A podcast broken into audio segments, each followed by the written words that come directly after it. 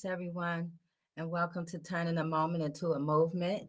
I am Jay Love, your host. I represent the Justice for Gerard movement. Also, um, Gerard is my son who was wrongfully convicted of a crime that he didn't do. He went to prison and served two years in the Michigan Department of Corrections for that crime, innocent and in prison. And so, because of that experience with Gerard, we created this platform called Turning a Moment into a Movement, where we come on every Friday at 6 p.m. and we bring awareness to wrongful convictions, injustice, and important topics that are really relevant to our community. So, thank you for joining us and welcome. Um, I want to say also give a shout out to those that are watching on YouTube as well as Twitter. Hello and also my Facebook friends, um, and all those that are members of the Justice for Gerard group on Facebook. I want to say hello to you guys as well.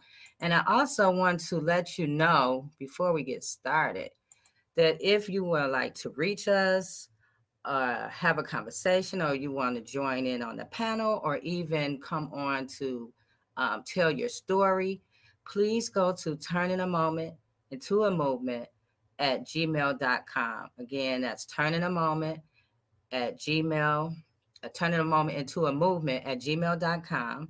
And um, send us an email and we will get with you soon.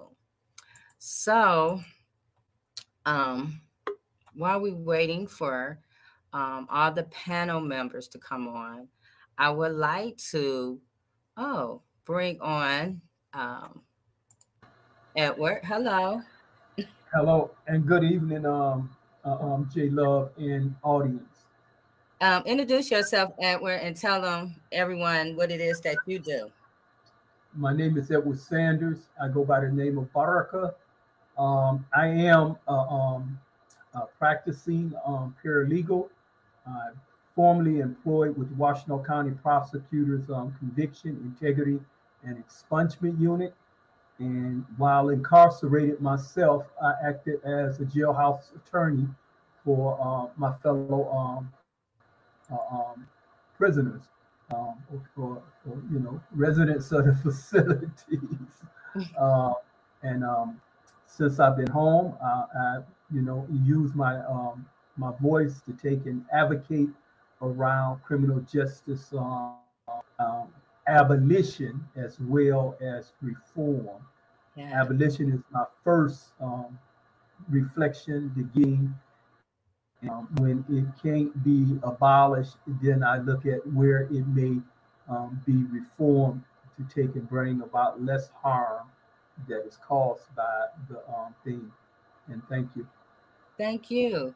And I also see who I haven't seen in a while, Allie. Hey. Hello. Hi. How are you? Doing good. How are you doing? I'm great. Introduce yourself and tell everybody what it is that you're doing. Yes, uh, my name is Alexandria. I'm a um, community organizer uh, for work. I work for uh, Nation Liberation as a Supreme Court organizer, uh, basically educating and uh, participating in research with community members so they can know about the Supreme Court, whether the state or the U.S. Supreme Court, and um, also organizing around mental health and uh, human rights issues. Um, so right now I'm more in Detroit, uh, focusing on mental health, and yeah, happy to be here. Yeah, so you've been busy, um, super busy. What you been up to, Allie? Um, my, well, oh my. got some stuff going on. Yeah. Um, lately, as of late, um, now the election's over, so things are slowing down a bit. Uh, you know, during the election, it was all about educating people on our state Supreme Court and keeping them up to date on what's happening with the U.S. Supreme Court. And it's it's it's a lot happening there, and I really just want people to understand how that's probably a more important seat than our president. Um, some would argue, um, and we have to be ahead of the game when it comes to the Supreme Court because they have a lifetime seat. Even the state Supreme Court has an eight-year seat and um, we got the first uh, Black Supreme Court justice, female justice, the first Black woman um, justice for Michigan, 14th woman to sit on the Michigan Supreme Court. Uh, so uh, that's amazing. Um, and, you know, her qualifications match as well. You know, I did a lot of town halls and, and organizing around education um, about her. And, you know, the good part is that it's not just the representation piece. Her education and qualifications also meet that as well. So that is that is nice to know. Um, other than that, I've just been in Detroit um, and honestly supporting on a lot of surveillance, uh, policing surveillance initiatives and mental health initiatives with a coalition of others. Mm-hmm. Um, I don't know if you saw, but the ShotSpotter technology being expanded into Detroit. Uh, we were in countless council meetings with multiple other groups pushing for that to not be uh, expanded. And originally it was going to come from COVID funding, COVID uh, ARPA funds, to be clear. And they changed that and said, okay, let's take it from the police fund, which is still not good because even in the ShotSpotter company policy, it says it does not decrease crime. You know, it, it, it says that. So, um, you know, it, that was expanded, unfortunately but we are making strides on mental health um, in terms of um, non-police um, unarmed mental health mobile response teams. So uh, that is, uh, I'm hopeful for that, mm-hmm. and um, there is some support. So we shall see where that goes. So I have, I'm in my feelings about uh, ShotSpotter. yeah, the speaker in the sky that everybody is depending on to save the day um, I see that um, I was reading that the Detroit Justice Center has a lawsuit about that. Yes, they do. Um, there is a lawsuit, um, and the claim on their end is that they're, you know, there's an ordinance that they're in violation of. Is their claim? I um, I'll need to look at the exact name of the ordinance, uh, but it is pertaining to technology surveillance and transparency when presenting those things and informing the community. And there's a certain timeline you must do that under that ordinance instead mm-hmm. of just passing things and not informing people, not bringing the experts. Not there was there was us bringing information at meetings saying why they shouldn't have it. There was them pushing back. There was no experts or anything they brought particularly to say why it should be there to inform the community. And under that ordinance, the the claim from Detroit Justice Center that they violated that. Mm-hmm. So that is pending um, right now.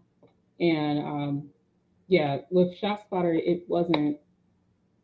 It, it, it was it wasn't uh it was us just presenting information mm-hmm. and you know i think about transparency um, and especially with surveillance and that's in general just a violation to your community um, so this is really it's about holding them accountable to the community exactly Oh, thank you. Thank you so much, Alessandra. I'm so glad you're here. I'm looking forward to your input on tonight's conversation. Dion said it's a waste of money, the ShotSpotter. It, yeah, it is. $8 million. Mm-hmm. Hi, Rabatia. Well, hello there. How's everybody this evening? All is well. I'm so glad to, to make it in. I had was held up a bit. I gotta fix my lighting, but uh other than that, I'm good. Uh, just glad to be here and talking about this subject. You know, um, you know, being out here with social justice and taking time to make sure that I'm doing what I need to do personally. Um, right now, I know we have an event coming up through Michigan Coalition of Human Rights at Wayne State, and it's a collaborative effort. We're talking about the same issues um, and it's time to hold people accountable. I am not only ministering, but also trying to allow people to or give people the information to understand that they put a divide between us so that we don't stand on anything so Mhm. that we don't come together. And i'm encouraging people not to take a side but just to look at the facts and choose what is right. Choose what is going to make a difference in our community. Eight million dollars is a lot of money. I know we could do something different with that money i know we can Yes, I'm sure so we. thanks for having me on tonight Thank you, Reverend Tia. So we have a guest. And just to be Um, let me see. Oh, go ahead, uh, Ally. Oh, I was gonna just say really quick, it's the name of the ordinance, um, I found it, it's, um, the community input, um, over government surveillance ordinance. Just wanted to mention that to be clear. Oh, okay.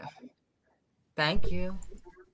Um, oh yeah, I see it in your um.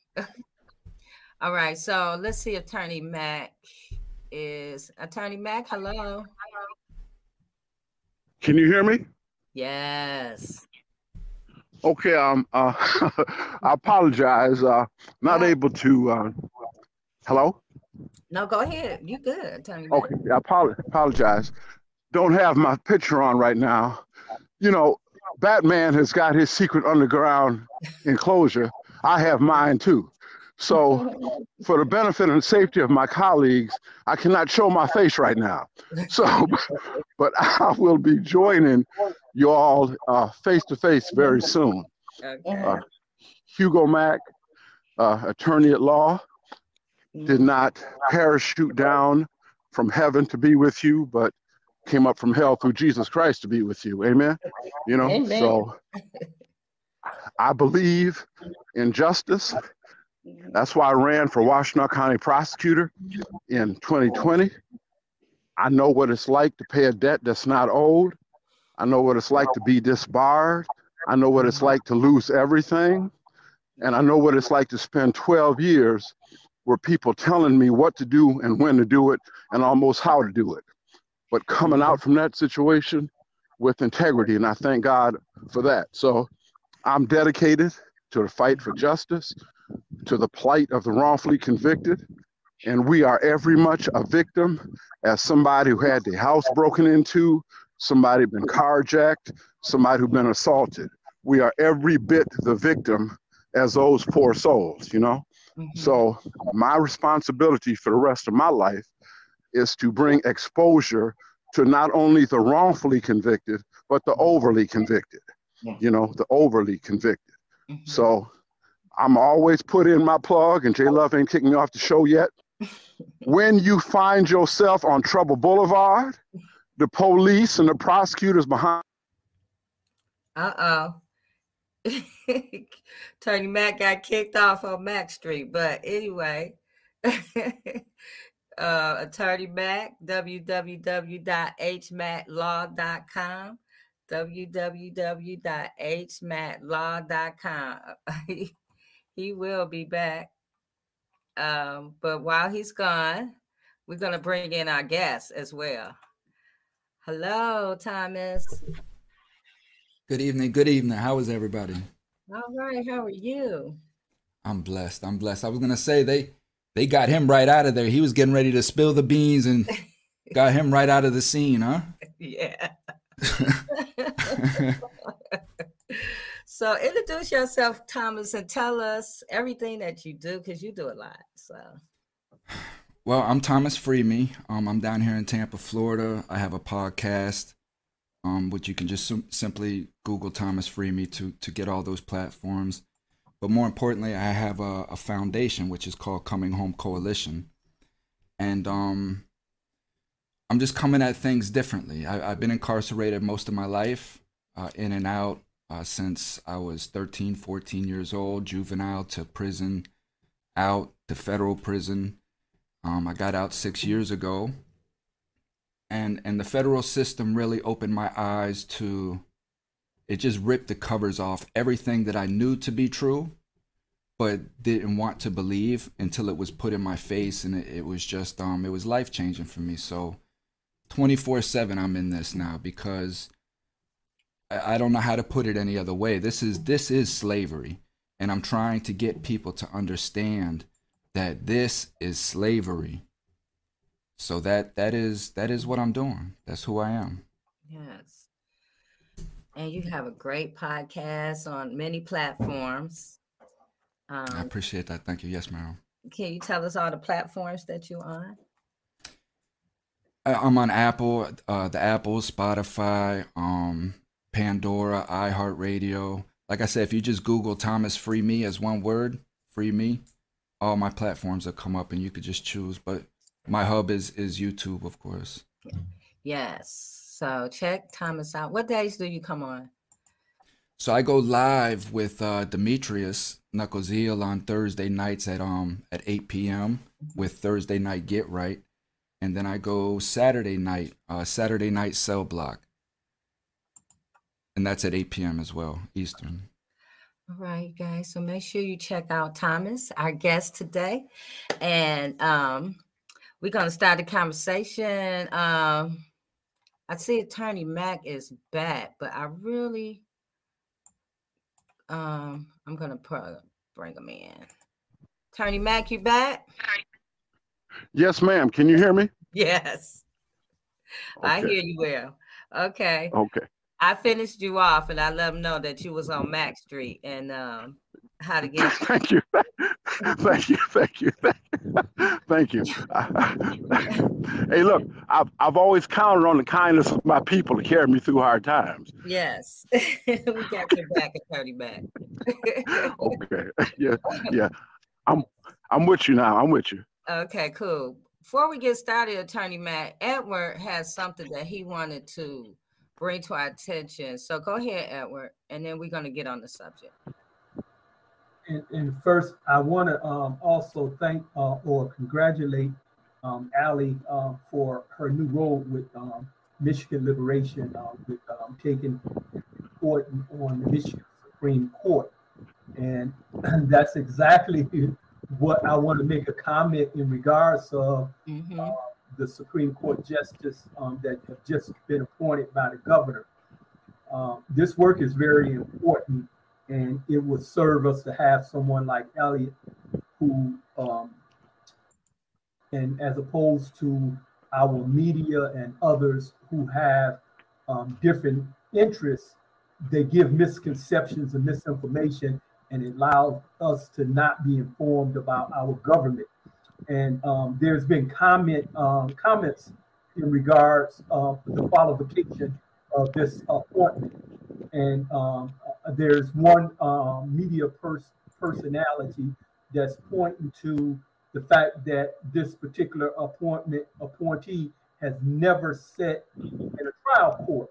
Well, that's not a qualification to sit on the Michigan Supreme Court. And um, the public should take and understand that each of our venues in terms of the um, the levels of our courts, from our trial court to our appellate court, which is normally referred to as an intermediary court, because it's in, in between the trial court or Supreme Court. Um, each one of them have a different criteria as to how they take and make decisions. The the trial court obviously take and do just that. They hear trial matters.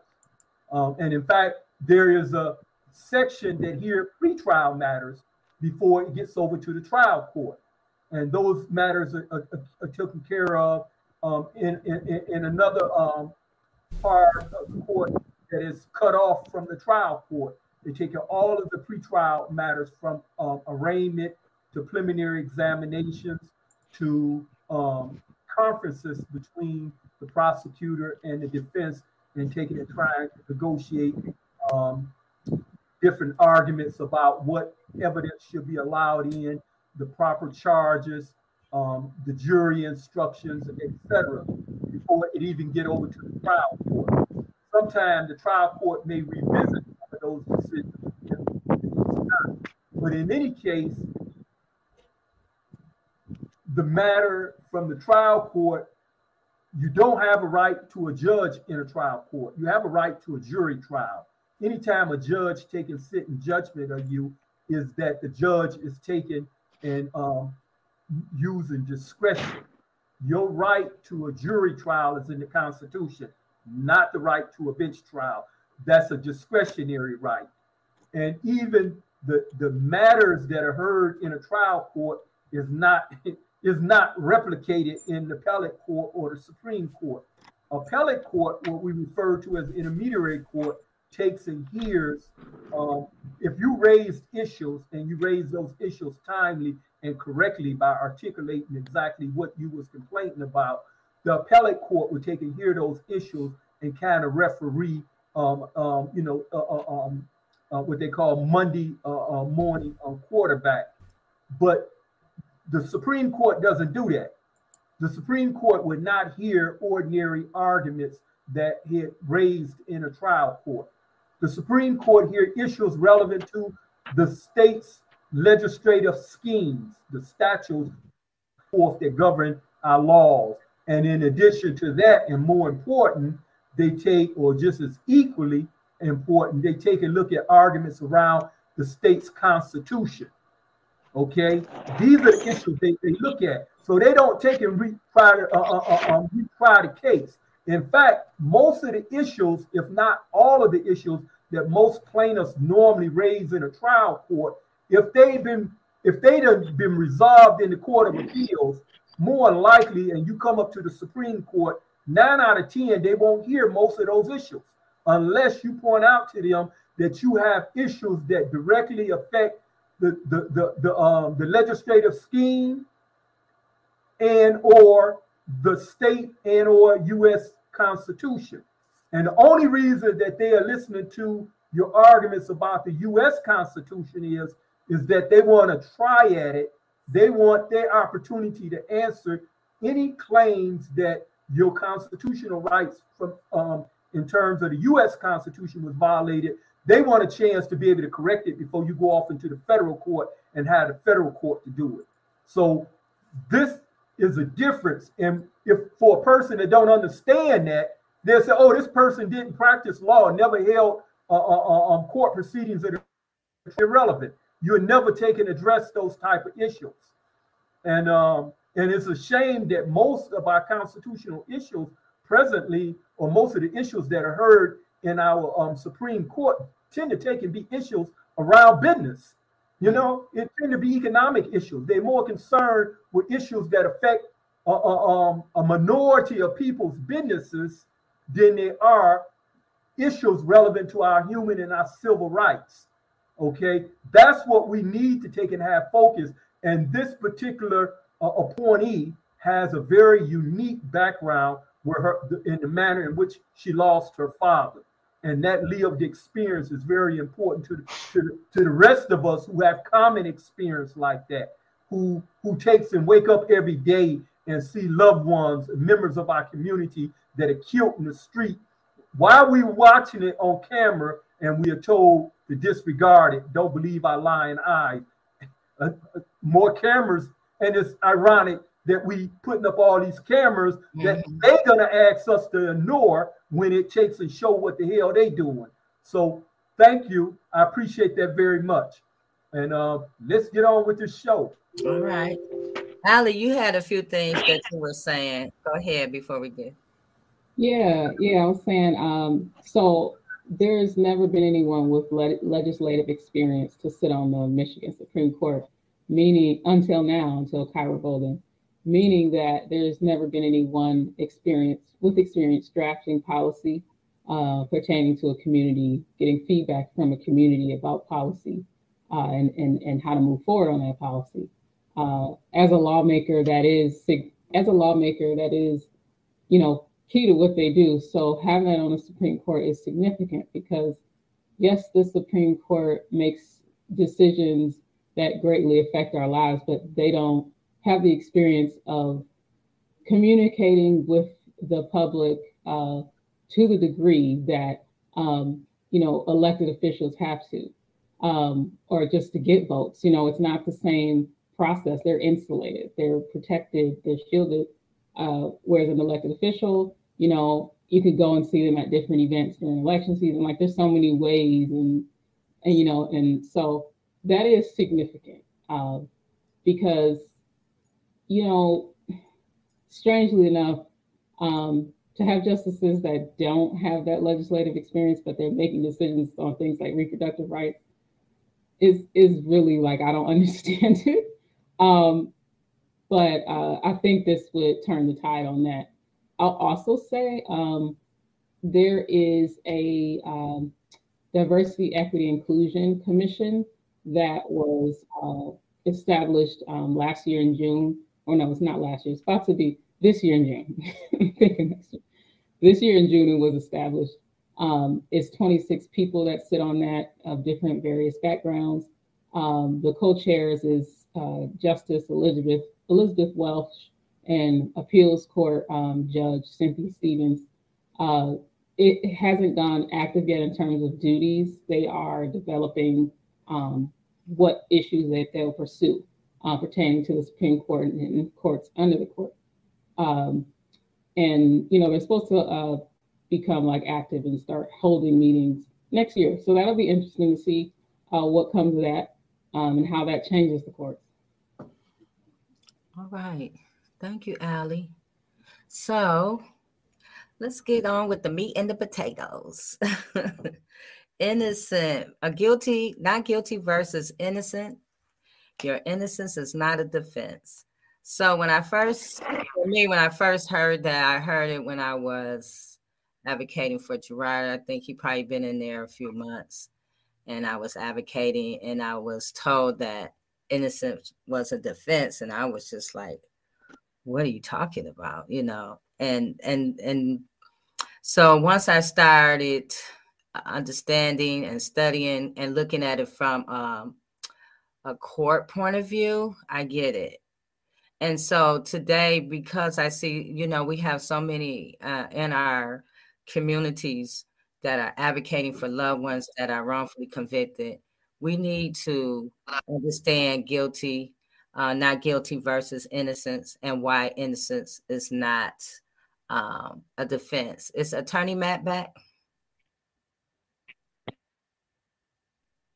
So we're gonna go ahead with this conversation. I'm gonna start with you, Edward, and then we're gonna go to Thomas. I'm here. Here, can you hear me? Oh, okay. You hear? I I was waiting for you to switch over to your other device. Are you switching over, Attorney Mack?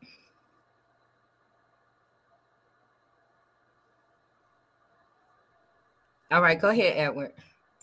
Okay, we are talking about the idea or the concept concerns around innocence. And the first thing I would like to point out is, is that the Murr uh, uh, the Murr Act has nothing to do with innocent. I'm coming across as an echo. You're not even coming across. We didn't hear you talk, talking at all, Attorney Mack.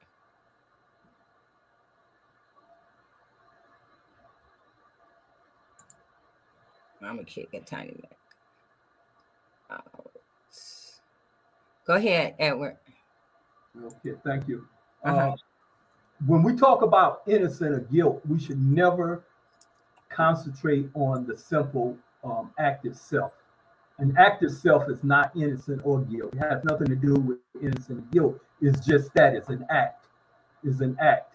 And most of our natural um, inclination to take and ask why is a proper thing. We normally, when we hear about um, behavior, we normally say, why? Why did the person do that? Well, actually, that's a proper, that's the that's the proper thing to do to make an inquiry. And what the law does, it takes an inquiry about the what is called the mens rea, uh, mens rea. And this is not a common term; it's a term that's used in law, and I believe it's Latin. And uh, uh, um, uh, uh, uh um, Attorney Mack can correct me when he come on, but I believe it's Latin. And uh, mens rea um, refers to the intent, the intent of the person. You know, so because a person can commit an act and not necessarily have the same intent that it appears from your perspective. So they inquire into the person's intent it becomes one of the elements of the crime. And these are uh, components that are put into um, the, the, the inquiry by state legislators, for example, and state courts interpret what the legislator may have meant and how it applies. So um, again, this shows also the qualifications of this um, justice that we was just talking about. But this is an inquiry, and sometimes we don't know. Our perception of the other person is subjective. It's subjective. It's never objective. So what we try to do is listen to all of the evidence that we have, the circumstances and the situation in which the person committed a particular act. And then we try to even get the person explain to us why they done what they did, etc. Um, and so we can try to arrive at an objective um, evaluation of what had occurred. And so not only and not only is the question uh, mens rea important, but also culpability. Mhm. Culpability. Uh, none of us take and try to get out of harm. I mean, try to get out of responsibility by pointing out that somebody allowed the child to get away with it. You know, adult doesn't say, "Hey, but you let you let Joey do it." You know, and Joey is like a child, and you adult. Because and the reason we don't allow adults to get away with things that we don't hold children accountable for is because the two of them have different not only mens rea but culpability. Even if they, even if the child had the intent, I want to hurt you, I want to kill you, you know that the child's culpability isn't equal to that of the adult because the lack of maturity of the child. The child is still developing. And he may want to kill you in terms of his vocabulary, but we know that the child hasn't even grasped yet what life and death is. He don't realize that life or she, that life is permanent. Is not what you see on the cartoons where everybody is shooting each other and they get back up and move around. Is a permanent reality. And so we don't hold children accountable the way we do adults, or at least we didn't for a long time. But we got all of this mixed up because of our biases.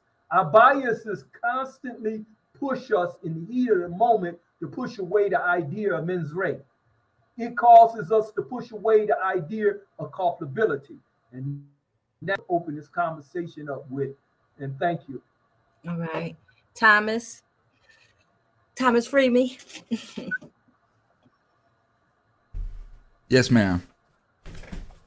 So, I mean, that's he, he he articulated it to the T, and that's that's pretty much it. Is is there, there's there's a system that's put in place where these legislators they create these tests or prongs, and and each phase of of your trial process has to meet these certain tests or prongs, and mens rea is is one of them. Um, innocence has no no no standard in in the courtroom. It it has nothing. It's it has nothing to do with the courtroom. Can you guys hear me? Yes, you're fine. Okay. So it has nothing to do with the courtroom and its process. It's it's just um it's it's moot as they would say. It's it's not a defense. There's there's you can't go into the court and say that you're innocent. That's not even a plea. It's it's not guilty. You know, so it's it's um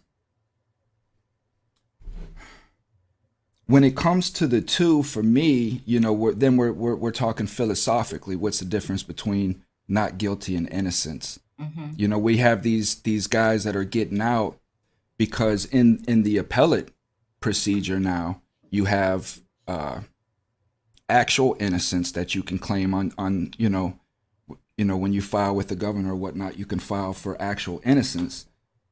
And and what that is it's it's a complete different standard. And and to prove innocence in court would be a hundred times harder than it would be to prove not guilty.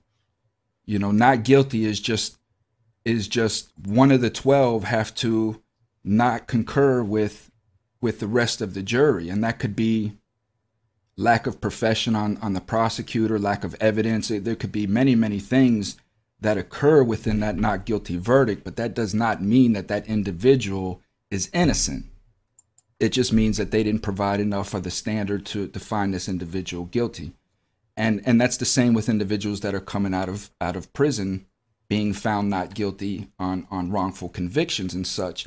That necessarily doesn't mean that the individual was innocent. That just means that somewhere along that line, there was an unconstitutionality that occurred that allowed for this individual to be not guilty, be it through the jury process or the appellate process. So that's pretty much all I have really with the the innocence or not guilty. Mm-hmm. Attorney Mack is back. Once again, much apologies. Can you hear me clearly now? Yes, you're great. All right. All right.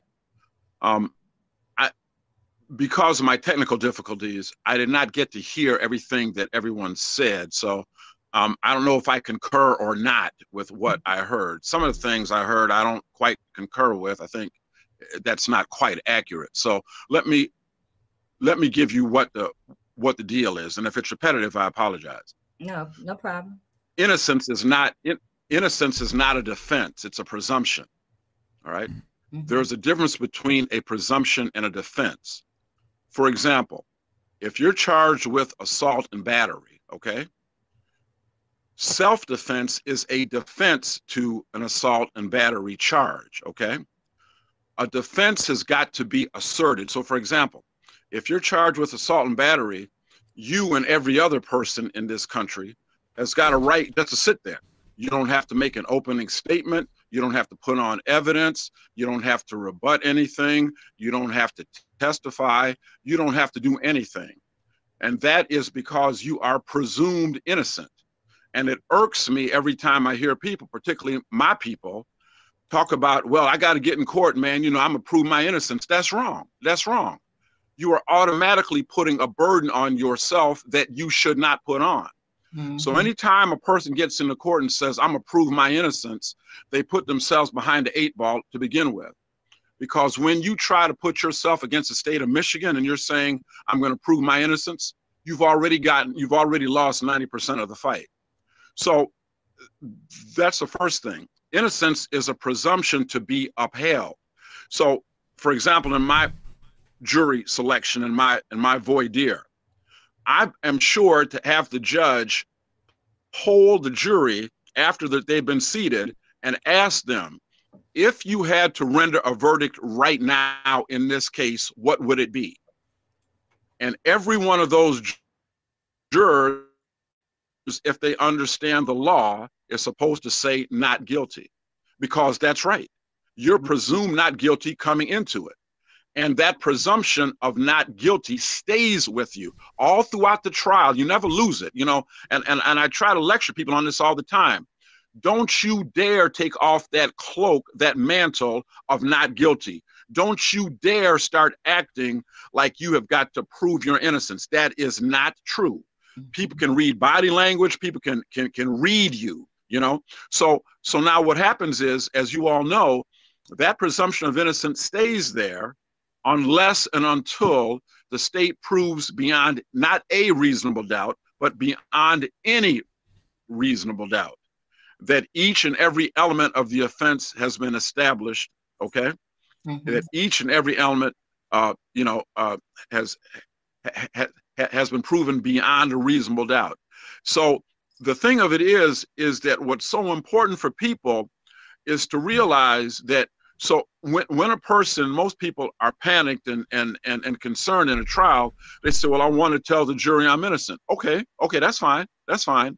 But you've got to do more than that. Once you voluntarily talk about in front of the jury, I'm innocent, then you put the, the whole array into, into effect. So the other thing that I utilize as a criminal defense attorney is, is this, and I think one of the other uh, speakers spoke about this there's a difference between innocence and not guilty. If you notice, and you know, I lecture juries on this all the time, the verdict is not innocent or not innocent. There's a reason for that. The verdict is guilty or not guilty. Because the truth of the matter is, 99.99% of the people that are charged, they were least there or in the area. Okay. I mean, there are people that simply are victims of mistaken identity. They weren't anywhere near as that. but 99.9% of the time, they were in the area or or somehow involved. So when people talk about, well, I'm innocent, well, no, you may not be innocent. You know, you may be in the wrong place at the wrong time. You may be under the influence of drugs. You may be under the influence of somebody else. You may be pissed off at something. There may be something that you did to contribute to being in the wrong place at the wrong time. It doesn't mean you committed a crime. It just means you're there in the wrong place at the wrong time. So anytime I have a client that wants me to tell the jury I'm innocent, I'm innocent, that's a big mistake. Because when people look at innocence, they want to see you were in Utah when when when the crime occurred. That's what they want to see. If you start letting them talk about, well, he admits he was there now. Well, you know, he admits he saw the gun now. Well, he admits he was pissed off at somebody now. See, that that's that that puts a, a big bucket of water on a flame of innocence. So that's not the issue. That's not the issue. The only issues are has the state proven each and every element of the offense beyond a reasonable doubt? So I, I, tell juries all the time you should find this person not guilty, not because you think they're pure as a driven snow, but because the state has not proven each and every element of the offense beyond a reasonable doubt. And so I tell juries all the time you may have a hunch the person is guilty. You may feel by preponderance of evidence the person is guilty. You may feel by clear and convincing evidence the person is guilty. It doesn't matter. It doesn't matter. Even if you are clearly convinced that man or woman is guilty, if you use that standard, you have no legal choice but to return a verdict of not guilty. Mm-hmm. Because proof beyond a reasonable doubt is the highest legal standard in the nation. In the nation. So if you're at a at a an, at an arraignment, standard is very low. You know, probable cause. Well, did Mr. Mack probably do it? Yeah, he did. He's probably okay. I'm buying it over. Okay. You know, if a person is trying to have the state is trying to remove somebody's parental rights, are, are you clearly convinced this person's parental rights ought to be terminated? Yes, that's clear and convincing. But none of that is proof beyond a reasonable doubt. So my point is the best tact and the only tact to use is never give up the presumption of innocence. And like I said, when I when I'm in closing argument to the jury, I remind them before this case started, all of you said you presume this man or woman to be not guilty. You presume it. And I asked them, what's happened to change your mind? Hmm. Attorney Mack, I want to go back to something someone said. I'm going through you guys, I'm going to get to your questions. Um, uh, what was it? It was, hold on, you guys.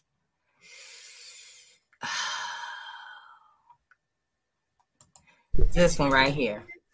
So innocence is like an emotion. Whether or not whether or not guilty would be based on data that is measurable by some metric standard. Attorney Mack? Well, no, no, no. Innocence is not just an emotion. It's it's it's presumed innocence is a fact. It's mm-hmm. a legal maxim. It's, it's a fact. Mm-hmm. It's a pillar upon which the criminal justice system is based on. No, it's not emotions. Emotions come and go. See, that's the problem with juries today. They decide cases emotionally we heard so much in the media about this ex murderer or or somebody shot somebody five times in the head and we're not safe in the streets and we got to do something to you know put these black devils away. That's emotion. No no. The presumption of innocence is not emotional. It's not it, it it's sterile. It's it's like a it's like a ladder. It it, it exists. Mm-hmm. it, it it so no it's not emotional but that ladder will stay standing there unless somebody knocks it over beyond a reasonable doubt. Right can I ask a question? Go ahead. Attorney Mack, how, how can we how can we protect our innocence all the way up until our trial? And what I mean by that is by the time we get to our trial, we we've already been slandered through the news, we've already been drugged.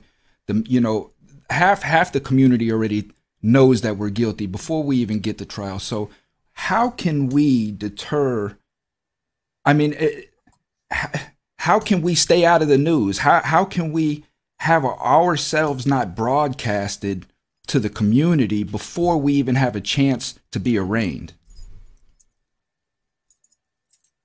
excellent, excellent question. Excellent question. And I'm, I'm gonna tell you, in my decades of doing this line of work, one of the biggest problems my client has is their mouth. Their mm-hmm. mouth. Okay. First and foremost, I tell people all the time the first responders to your constitutional civil rights is not the prosecutor, it's not the trial judge, it's not the Michigan Supreme Court, it's the police officer. Mm-hmm. The police officer. Okay. The person that you come in contact with. 99.9% of the time, your case is made or sunk by you opening your mouth, by you thinking you can talk your way uh, out of a situation with Officer Good Cop who comes to rescue you from Officer Bad Cop. Mm-hmm. Okay. okay. And the thing of it is, you have to understand something. Under the law, the United Supreme Court has said it is okay for police to deceive you. It is okay to deceive you. All right. Now, they're not supposed to deceive you on a material fact, but what a material fact is, is something like drawing a line in the sand. It's impossible to define with, with, with, with any certainty. So you've all seen the episodes of uh, Law and Order SVU. You know, well, your buddy came in and he's told everything. Now it's a race to the prosecutor's office. You know, who's gonna inform first? Oh, uh, uh, Kareem told you that. Oh, well, let me tell you what really happened. Well, see, see, see. There you go. There you go. And see, so that's the first thing. But your question is deeper than that because your question involves the First Amendment itself. The First Amendment itself and the right to oppress and the right to to uh, uh, free speech. And you know, it's very difficult to sue a prosecutor. Okay, you know they've got a, immunity up the behind, immunity up the behind.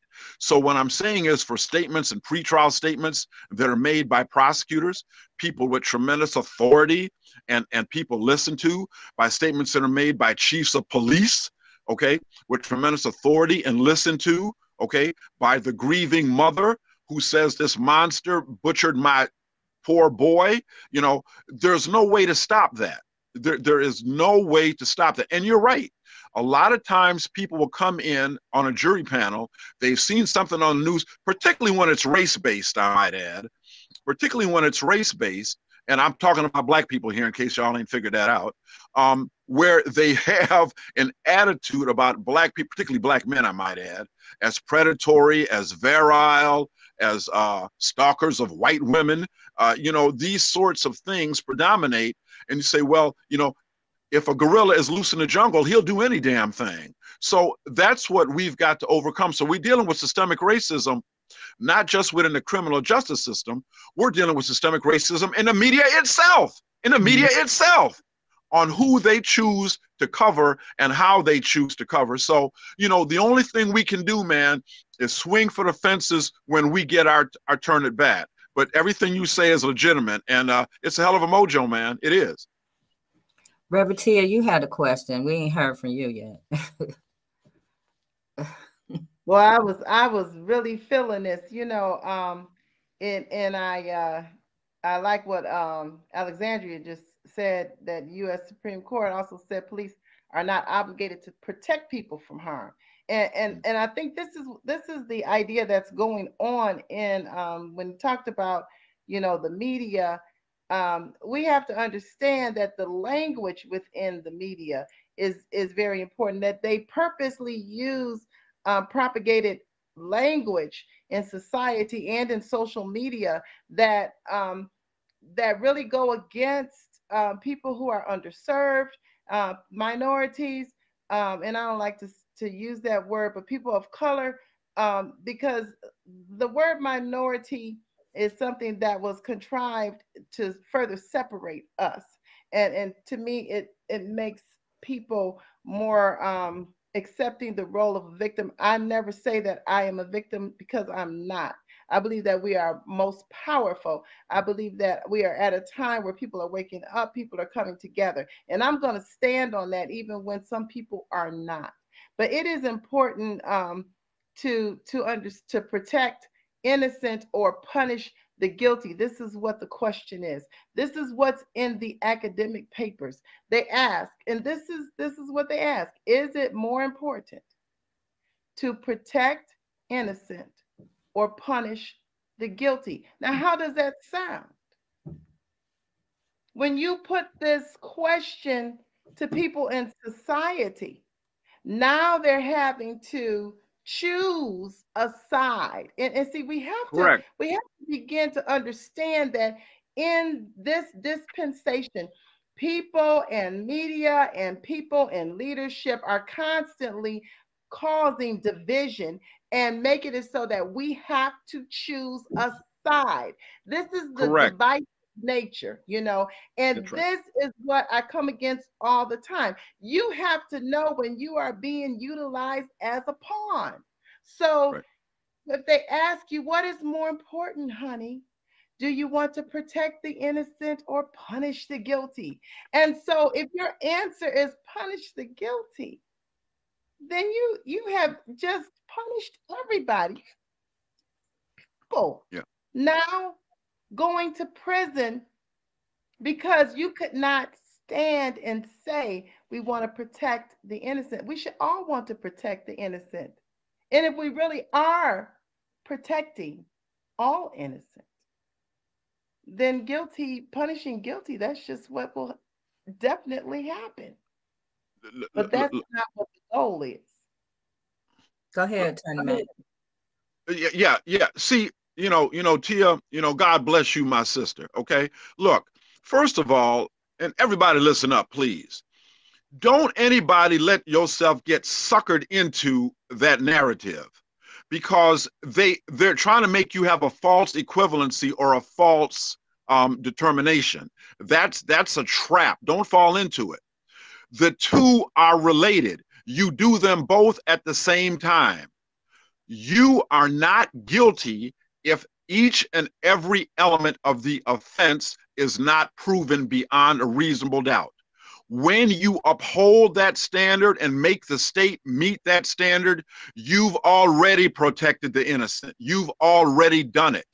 Because I'm trying to explain the greatest thug, the greatest threat you have is not somebody on a corner with a switchblade or even a gun the greatest threat to you is a government that is turned loose on you because mm. you're not paying the man on the street corner with a gun to rob you.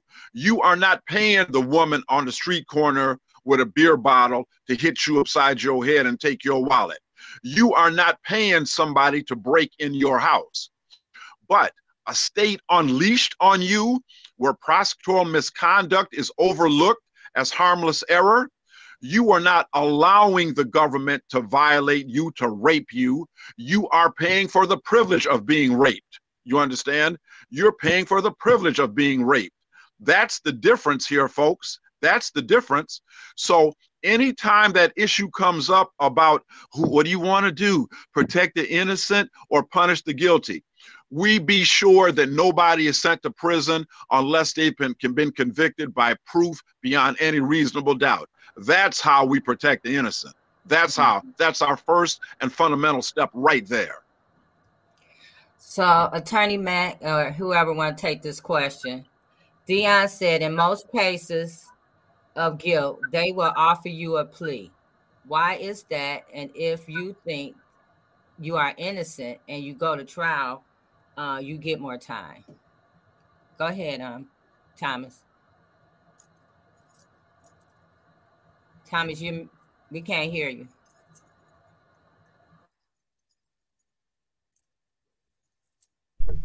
I'm sorry, I mute myself so I don't no background noise uh, filters in. But so I have a case out in Texas, um, Trent, Texas, of the the kid's name is Kevin Bowers. He was he was falsely arrested um, in a group arrest of a robbery. He walked in, and some teens walked into a little like a Dave and Buster's type place with a little game room. Walked in right behind him, robbed the place, and um, and the police came in and arrested everybody that walked in at the same time for robbery. Now, Kevin Bowers has never been arrested in his life. He's worked his whole life since he was 15 years old. He just got a new job. and he was going out to celebrate his new job or whatnot. And this happened to him on August 16th. This man sat in jail, right? They gave him a $100,000 bond. He has been in jail and only talked to his attorney on the initial visit the first time, right? His attorney never went back out and talked to him since. Mm-hmm. This kid has, has already attempted suicide. He's never been in this environment in his life, you know, and and he is at the point, he was getting to the point, we got a new attorney on him now, but he was getting to the point where he said, Man, if my attorney comes in with a plea right now, I'll take it. To answer your question, this plea bargain is is extortion. It's absolute extortion. And and these prosecutors, because of the immunity and the power that they have, they use this extortion by by by locking people up in these horrendous environments, holding them on, on this astronomical bail system when a person couldn't get out on $10,000 bail, but they're slapping $100,000 on them. And, and they're, they're holding these people in there as as an extortive purpose because in my opinion they're trying to control the poor communities through felony conviction. Because you lose your voting rights you lose your gun rights. And in order to get those restored you have to go in front of a judge to be approved for that. So it's all about control. At the end of the day history shows government is about control. We can sit here and talk about division we can talk about all the all the applications of division but until we, the people, wake the hell up and understand what they're doing and stop selling drugs to each other, stop killing each other, stop committing crimes against each other, stop hating each other because of this person's darker than me or whatever, and come together and realize what these people have been trying to do since the inception. When I try to explain to people that law came before crime, crime did not come first. These people created law, which then created the crime, right? And and that is where this prison industrial system, this system spawned from. And and until the American citizen, your blue collar, every day, I want this person locked up, he's a bad person. Until this person understands that law came before crime, they're never going to understand what we're sitting here talking about now. Right. I agree. I agree. You know. Uh, can I make a statement, J Love? Yeah, go ahead, Tony Mack. This See, no, no, I don't want to cut anybody off. okay. you know, and see, the thing of it is, is that part of the problem, and my conversations tend to be Afrocentric, okay, and I don't apologize for that, okay my conversation will stop being Afrocentric when race is no longer a factor in the holding down of people of color. Okay. So as long as that dynamic of racism continues, my conversation will be Afrocentric. So that when when people say, "Oh, get over it, stop talking about it," no, we got to keep talking about it because the problem is still here. Right.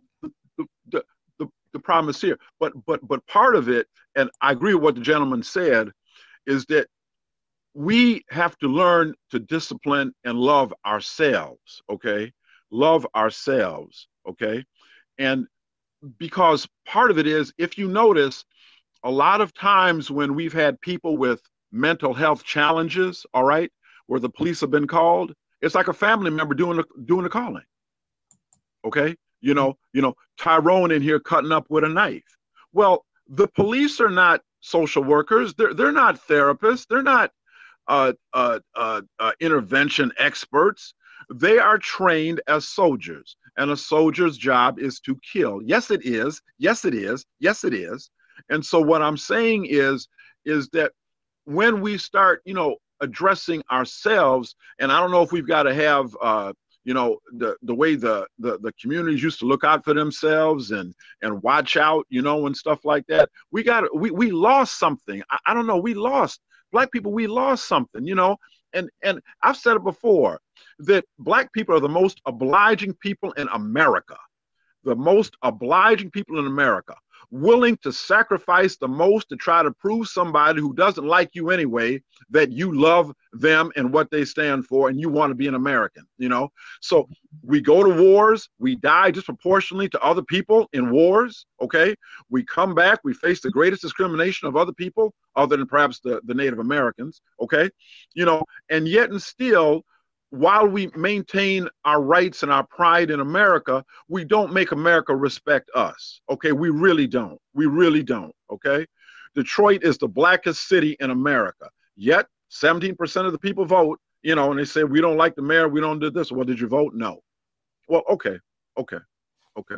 So you know, it it, it, it it's part of self-hate, you know, and and and and and when I look at at my people and how we can gloat and be happy seeing the demise of another black person. Well, if you didn't do the, eh, shouldn't you do the crime if you don't want to do the time and that? You don't know that person's circumstance. You you you don't know what happened in their life. You don't know that. So what you do is you stand in the company of people sneering and jeering and putting down other black people, you know. And I, I just want to get very personal here. In my campaign for Washtenaw County prosecutor, I had more resistance and vitriol response from black people than whites. Yes, I did. Yes, I did. Oh, you've been in the penitentiary. Who the hell you think you are running for prosecutor, jailbird? You know, see, no, no white person had the courage to say that to me, but black people did. You know, black people did.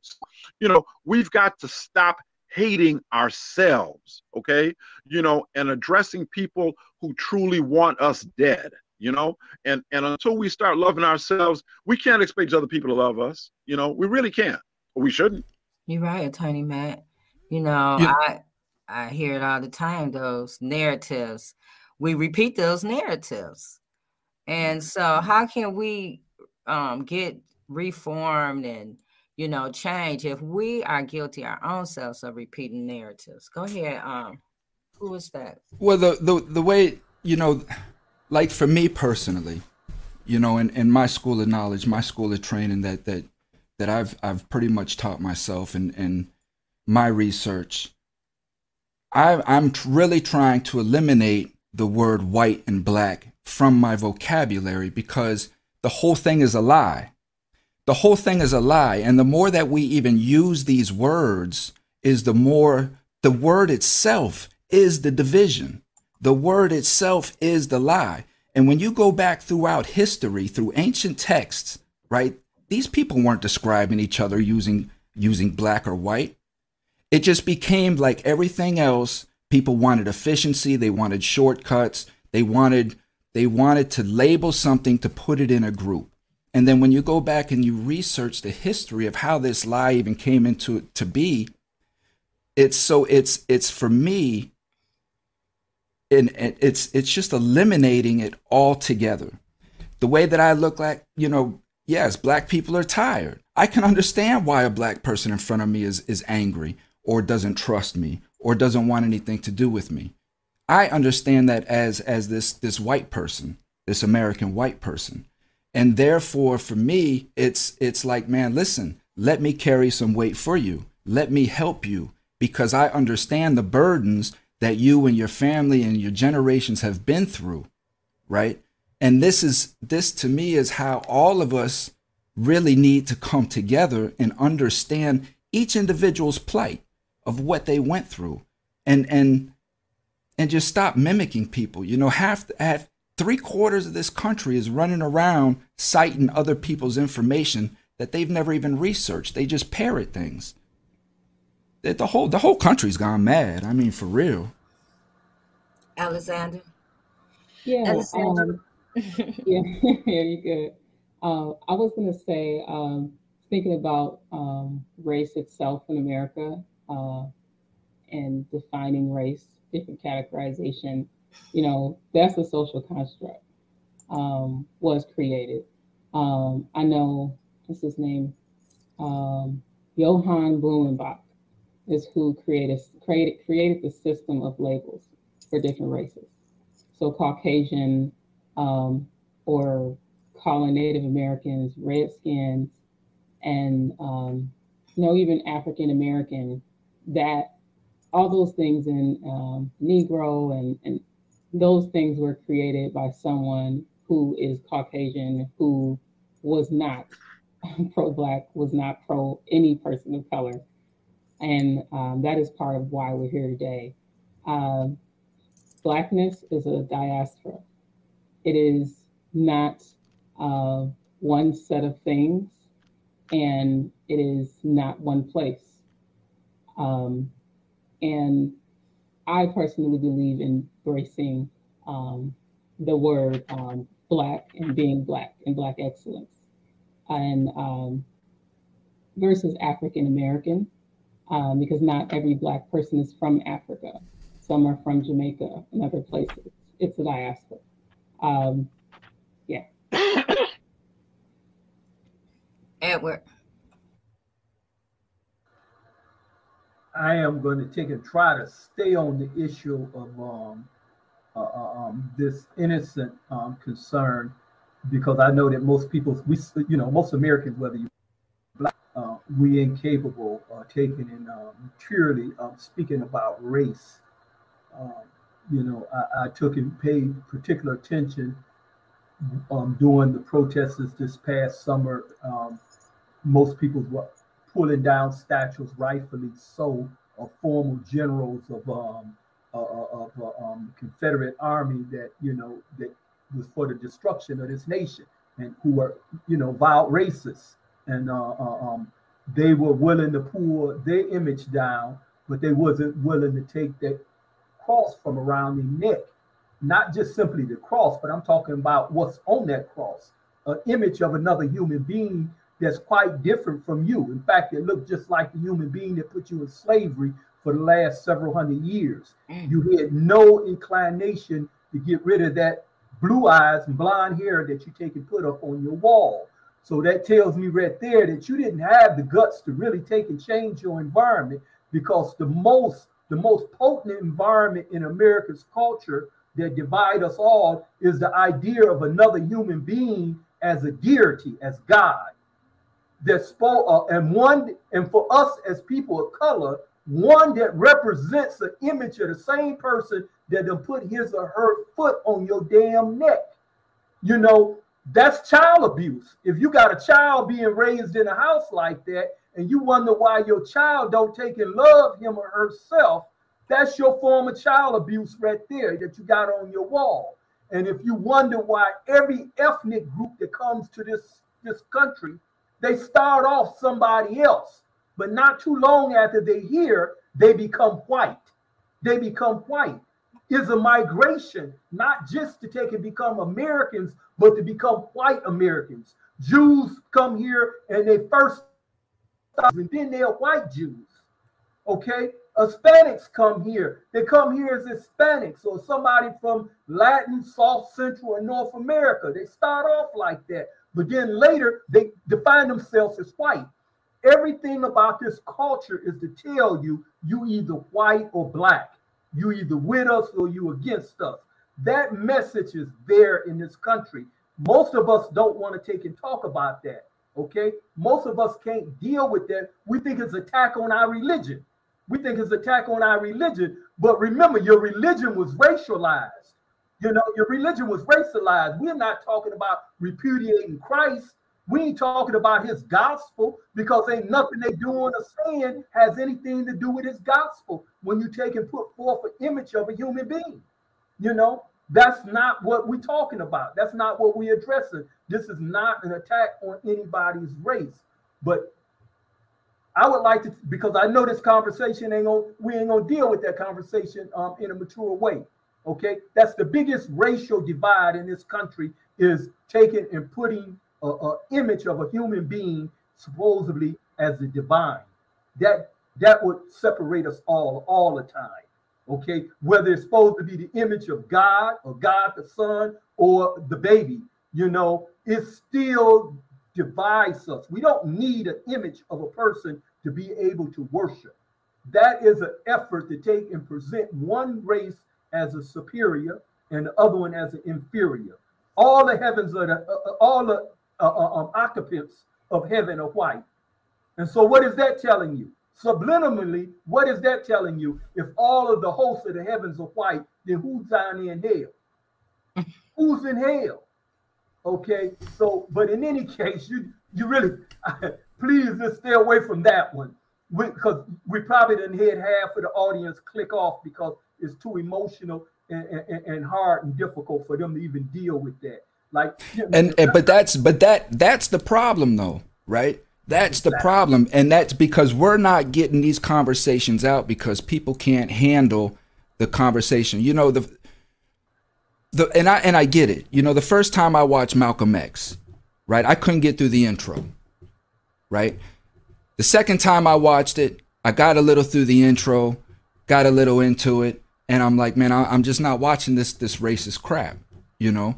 Like why? Why? And it, it just the, the the standard ignorance. But once I got through it the third time, right? I marveled at, at Spike Lee's uh, uh, brilliance in what he did because if if if I couldn't sit through that intro alone, then I had no business even watching the movie to understand who the man was to begin with, right? Because Spike Lee put the truth in your face. So it was it was me understanding and just being honest with with facts that's all it is, is just be honest with the facts. Now, when it comes to the racism and, uh, and the innocence and the guilty, all of this plays a factor as well because you have Temujin Kensu.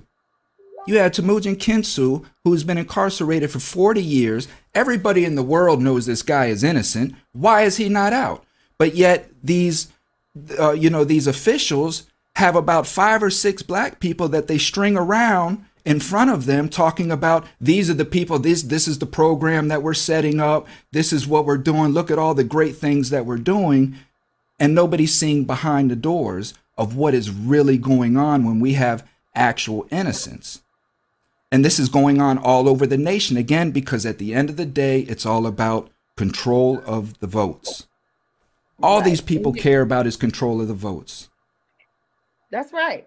That's right. And you know um I want to chime in because it's really important that we look at history, world history as a whole.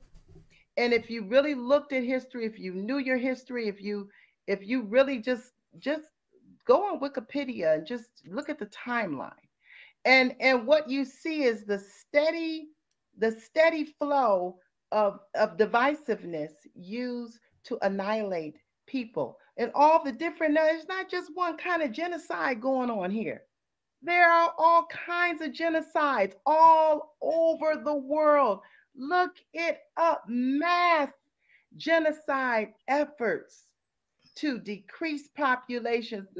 Just, I'm not talking about today, I'm talking about decades, centuries of annihilating people, of, of pitting one against the other. But see, when you know who you are, See, I can stand before you and I can say, oh, yeah, I'm Ethiopian. Why? Because I know my history.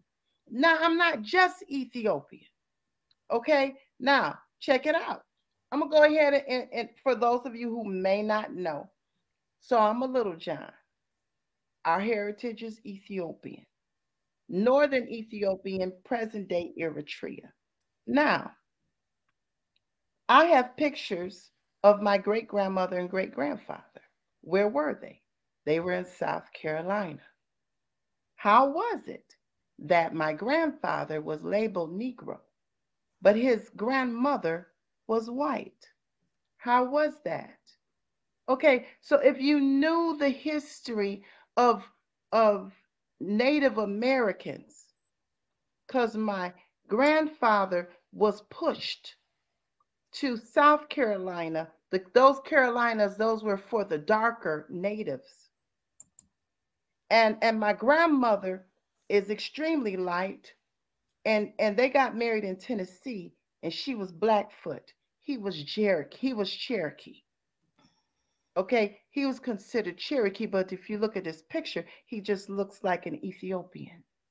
So the word Negro did not come around till way late in the game. Black people didn't call we. Oh, I don't even call myself that, but I'm just saying people of color did not call each other black. They they they were people of the land. They were people of the land. And so what happened was when you look at the term mulatto, when did the first term mulatto come out? It came out because people who had traveled in from Europe or whatever had mated with Native women, and I'm using the word mate lightly. Okay, so the lighter ones, they started to divide the natives according to color. So don't tell me to go home to Africa.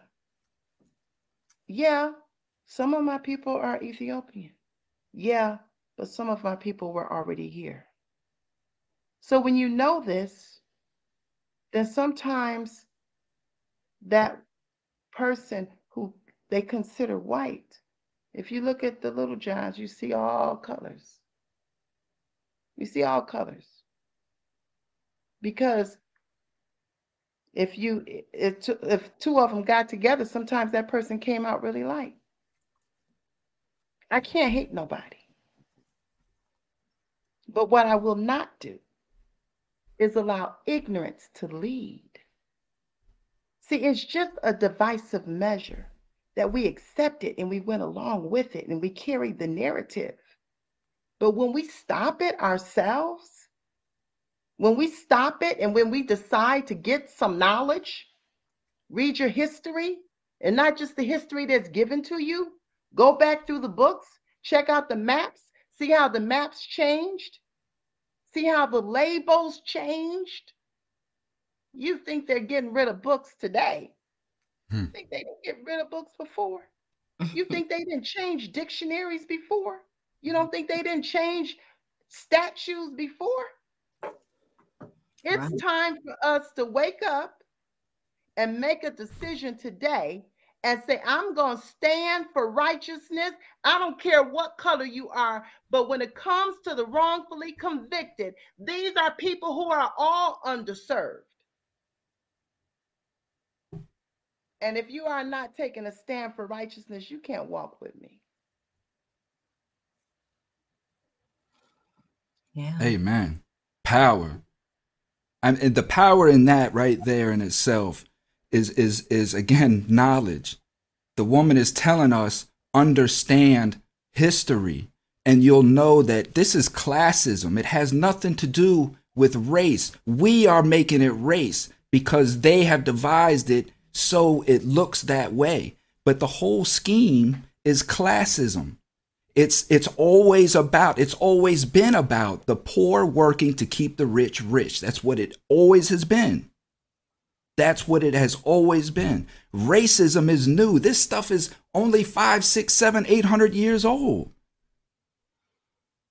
This is why I say my daughter's mixed and and and and she she used to call herself African uh, American and, and like the woman has said, no, baby, no. If anything, you call yourself black. One, because you're not you're not African. You know what I mean? And but most importantly, right, you're not a slash. If you notice, I'm not I'm not European American. I'm not German American. You know what I mean? I'm just American, but yet you have Cuban Americans, you have Latino Americans, you have African Americans. Again, it is all of the implementations of division that they put in in every aspect to keep us divided. It, this is this is chess.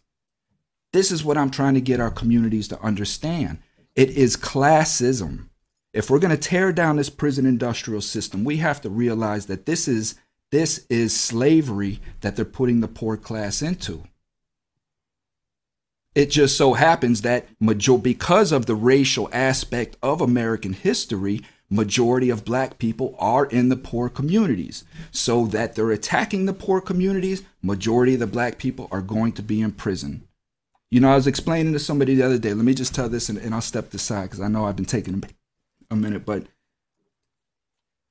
what what I'm seeing, what I'm seeing is that when we're born, we're born into debt. These people have created such a national debt, right? We're born into debt. That's slavery in itself. We're born into slavery, right? We're born into debt. We're given this zip codes, we're given social security numbers, we're given birth certificates. And the government had devised a plan, right? Created this system that if it feels that this individual is not going to contribute his life, his life's money towards this national debt, we can incarcerate this individual and get more out of him towards this debt than he would produce as a free person. more than likely he will end up costing more money than he would make through his lifetime. But if we incarcerate him, we can generate that slave labor. We can generate so much money out of that individual. And this is what they're doing across America. If if I may take an um, Go um, ahead. one of one of the worst things that we are doing, like say here in the state of Michigan, the Upper Peninsula is uh, uh, um, its economy. I guess Tookie made mention early on about Detroit, where Detroit used to have this bustling economy, and it gave birth to this nation's.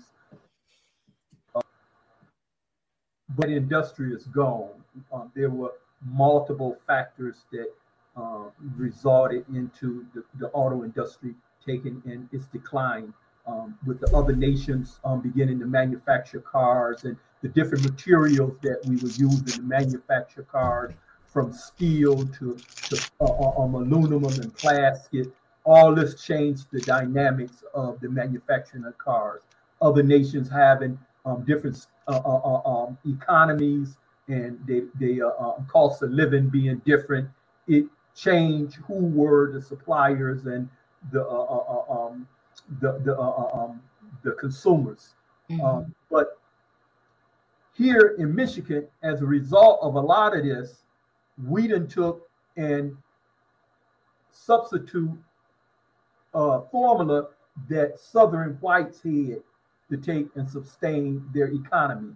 And that was to rely and insist on using black people as a means of exploitation. They embedded that and grind that in the US Constitution. That's in the clause. Even though supposedly they lost the war, they were able to take and get that clause in the 13th Amendment, except those who were uh, who are lawfully convicted and sentenced. You know, and we we kind of shamelessly celebrate the top half of that 13th Amendment without making mention of that clause. But any competent attorney will tell you read the clause. Read the clause. Anytime you got a constitution, you you know you got a contract, you read the clause in the contract. But we take and we don't even teach it in school. Some people's are, sh- are to even know when we tell them it's in the, the 13th Amendment. There's a clause in there that talks about maintaining a person's servitude if they are convicted in sickness. And this became the vehicle of why we convicted sickness people. It race it racialized our judicial process, our criminal so-called criminal justice um, process, process, and taking and having that there. That's why it's so important to advocate a move when not just to take and be prosecute prostituted by politicians to get our vote to talk about it. It has to be changed to take and heal this nation. Um, one of the things that I was trying to get to is that the relationship that we have here in Michigan, you got a whole population in the UP. The only relationship that they have with black people is that they come up there and change. How could that be good for our state? Is one half of the state the only time and the only interaction they have with black people is that they come to the UP, they come up to the UP, uh, on the Upper Peninsula in chain, you know, with, with leg irons and belly irons. That's the only way they see them. We, the first African American director of the Department of Correction, he had the nerve to brag about this. He's the director of the MDOC, and he was bragging that we are the largest employer in the UP. And he's true. The MDOC is the largest employer in the UP. But that's nothing for African Americans to be proud of because the their, their item is African Americans. Anytime we begin to talk about prison abolition and reform, they're not concerned with the harm that this system is causing us. They're concerned about their jobs. They can give a damn that there's no crime. They want you to find some crime.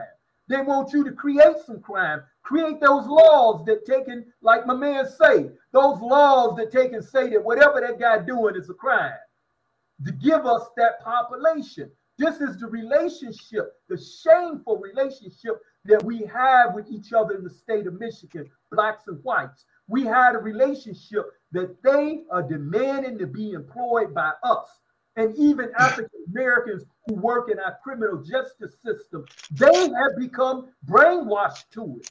If they run for office, they're thinking about how many more jobs I can create around what we're doing in this industry. They ain't thinking about, I need to stop this stuff. It's taking and breaking up the families and the communities that I live in.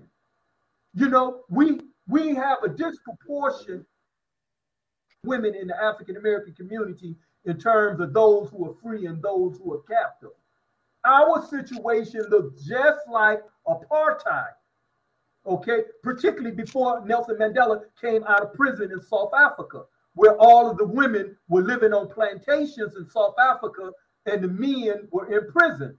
We have the same situation here in the United States, and particularly here in Michigan. We have an apartheid. We have an apartheid. We mm-hmm. have blacks that live predominantly in, in, in, the Detroit area, and the households are predominantly ran and operated by black women. White men are still afraid to take and have black men in their in their industries, in their place of businesses, in their workplaces. So they hire our black women and they continue to create a damn division between us. And then we have to deal with the many different philosophies and ideologies that they come up with and positionalities in terms of their sexualities. We are dealing with many of the white ideas about sexuality where our women are now telling us they're born that way. You know, that um, I'm this particular orientation. Of, well, we don't even have, in, in terms of the proportion, we're not talking about the larger population. We're talking about this smaller group of African Americans. So even if we were to come home from prison today, there is a distance now that's created, that's been created by white people and black people's communities. You know, our sexualities don't even match up no more. Daddy come home to, to, to, to mama's babies is, is a different situation. Mama, mama gone with somebody else now. She's gone with a member of her own sex, just like you were doing in the penitentiary. You know, so all of this stuff, prison has an effect on all of this. And we are we are continuously taking and closing our eyes to this reality. I tried to share this with with the social work where everybody was talking about having been born that way, and I took and tried to weigh in. I meant no harm to anybody. I meant to not to cause anybody harm, but I reminded them not everybody arrived at this experience the same way. There are people here in the state prison because they were molested and raped by their own parents, you know, and they growed up in that condition. They growed up, you know, rebuking that other member, the opposite sex, because the opposite sex that abused them was their own parent. You know, and sometimes you have to remind people that when they want to take and feel themselves and say, "Oh, I was really born this way." Well, how about the child that was molested by the priest? How about the child that was uh, uh um, that was abused by the um, person in a law enforcement uniform? How about the person that was abused by his teacher? by his parent, by his uncle, by his grandfather. These are social issues that we can't take and just sweep under the rug by claiming that somehow we were born this way.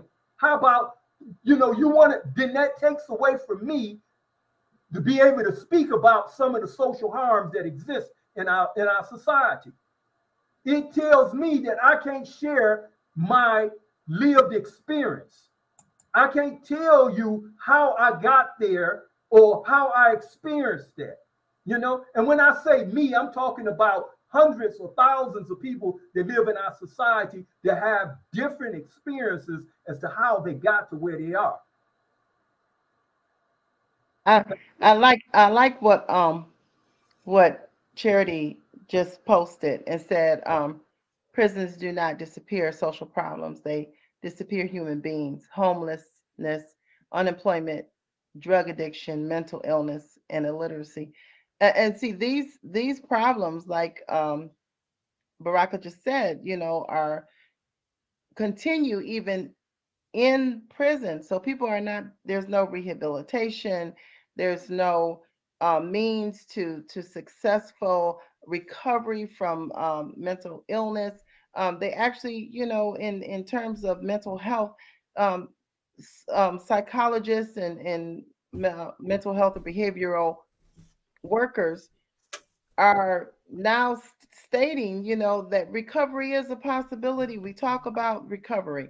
Um, and but in the prison behind those those walls, and they tell you that people come out worse than what they went in. And um, Thomas, I just want to just mention um, you were talking about Texas, and I had an opportunity to go to Texas and um, do some ministry in one of the youth prisons. Well, it was the youth detention, um, and thousands of youth um, behind bars in Texas. And uh, you know, Texas, of course, is is the largest, the largest prison system. Um, 17 state jails, 14 um, private contractors, 16 counties throughout the state, and, and it's 220 over 225 million that goes to pay for the payroll for for Texas prisons. Uh, you know, and the thing about what people don't understand is when I went there, the the young I, I did a basketball camp there, and um, did a did a one day camp. Probably the it not probably it was the best basketball camp I ever did in my life with those young boys. Sad to say, most of them were waiting to age out from there and go directly to prison as an adult. And this is what people don't understand. I was able to witness that directly. Amen. And, you know, wanted to talk, to, you know, some of them I said, well, when are you getting out? You know, was hoping I would hear. And and most of them were saying, no, we're going to be here a long time. But if I get out, you think I can play when I get out? These young boys, under 18, were just there, thousands, waiting. This is this is this is the system. This is the system. This is this is a prison industrial system. And I, I don't know how else to put it. You know it's it's this is slavery. It's a design. This is why i quit saying that the system is broken this is why i changed my whole narrative i don't have my my my followers my you know my loyalists out with signs in, in front of buildings and things like that because I, I understand the complexity of what we're dealing with now you know we have to go in and rewrite the 13th Amendment off the gate, out of the rip, right? We have to take out the the whole part about slavery. but it'll never happen. Yeah, that was just on on the ballot in some states. I think uh, for for this past election, four states um, in the United States got rid of slavery, and I think Louisiana voted against it. But I know we having these these conversations and they're very important because they're eye openers they're eye openers to the system and and even when we're talking about the basis where we came here about uh guilty uh not guilty versus innocence we really have to understand this why we're here on fridays at six o'clock because we really have to understand what we're dealing with it's just not it's it's more than being innocent. You have to do the work to prove yourself not guilty.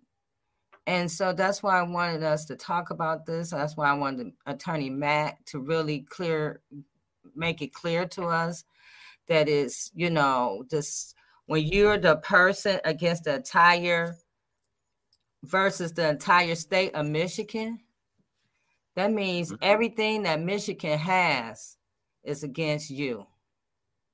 Right. Well, the and, whole the whole and pro- the federal and the federal government. Don't don't don't forget that, uh, mm-hmm. uh, everybody, and the federal government, mm-hmm. because they've got task forces that are state and federal. You understand? State and federal. uh, the Washtenaw County prosecutor has got access to the most advanced crime lab in the state of Michigan. Okay, the Michigan State Police Crime Lab is the most advanced crime lab in the state. In the state, all right, and they've got access to the federal government, the Federal Bureau of Investigation. So, yeah, excuse me, dear love, yeah, I just had to say that. And the the federal government, the full resource of the federal government. It's no longer Hugo Mack versus John Smith. It's actually the United States and its subsection, state of Michigan, against Hugo Mack. That's what it is. Right, right. So it's bigger than the whole process is bigger than whether you're innocent. Because you got the whole the whole process is unconstitutional. Well, the whole process is unconst. I'm I'm told that I'm presumed innocent until guilty, but the process doesn't show that Right. because the process has already made me guilty before I even get in exactly. to say I'm innocent or guilty. You know, and mm-hmm. and again, that is by design. One thing I've learned about these people, they all they all they are about are pacification. That's all the 13th Amendment was about, was about pacification. They didn't want to free the slaves. They wanted to pacify the people because of the taxation that was going on. They were trying to tax the South on the free labor that they were getting on all their stuff coming out of the South. They wasn't having it. It was over money, it was over taxes. And this man knew that he had to get these people to stop fighting and killing each other and get them back to work. What do the people want? We want to end slavery. Okay, well, let's write this up and let's call it uh, incarceration now, conviction, right? And then this is where all your Jim Jim Crow laws came from. So that, that's the um, the whole thing was the found that was the foundation for the police. You know? Right. So it was me understanding that. This is why I'll never commit another crime again because now I understand what crime is. They want me committing crime. This is what I'm trying to explain to the youth out here, the drug dealers, the gangbangers. They want you doing this. You think you're bucking the system, but you're doing exactly what they want you to do. Because like Tony Montana said, they need the bad guy. Because with all due respect to Mr. You know, Mr. Ward, but without me, there would be no him there would be no system. They need me to put me up in front of the cameras to say, I'm the bad guy. This is why we need prisons. This is why we need police for people like this. So if I don't allow myself to be that puppet, then who are they going to use? This is what I'm trying to get the youth to understand. Don't be these people's puppet. They need you to put you on cops. They need you in the cells so they can show you going crazy in the cells. They need you doing these things so that they can get all this funding in for the police. They can build all of these prisons, spend all of this money. Where does all this money go? All the money that these prisons are generating each year, where does it go? I've never heard anybody audit. I've never heard no no financial statements. Where where is these billions and billions and billions of dollars going? It's making people rich. that's where it's going. Still the stock You- market, boo. Still You know what I've you know what I, I I just had this thought before I come on the show and I'm glad it came back to me, right? We noticed right when when Joe Biden signed off on the private prison thing, which is a farce, right? They're all private prisons. It's all it's all it's all for profit prisons. But when when he did that, I noticed that corporations, big companies, started moving their businesses overseas to the to the slave laborers overseas. A lot of these businesses started then going overseas when these prisons started shutting down. Just a coincidence I saw, and I don't believe in coincidences, but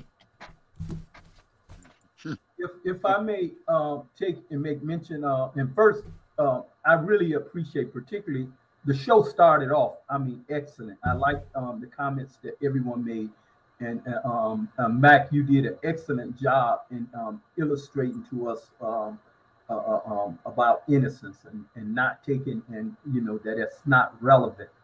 Uh, but I do want to take and make mention um, the, the the charges that prosecutors bring you know, it it undermined the presumption of innocence, and it not only undermined the presumption of innocence, it takes and um, this uncontrolled power that prosecutors have is an animal that undermines our whole judicial system.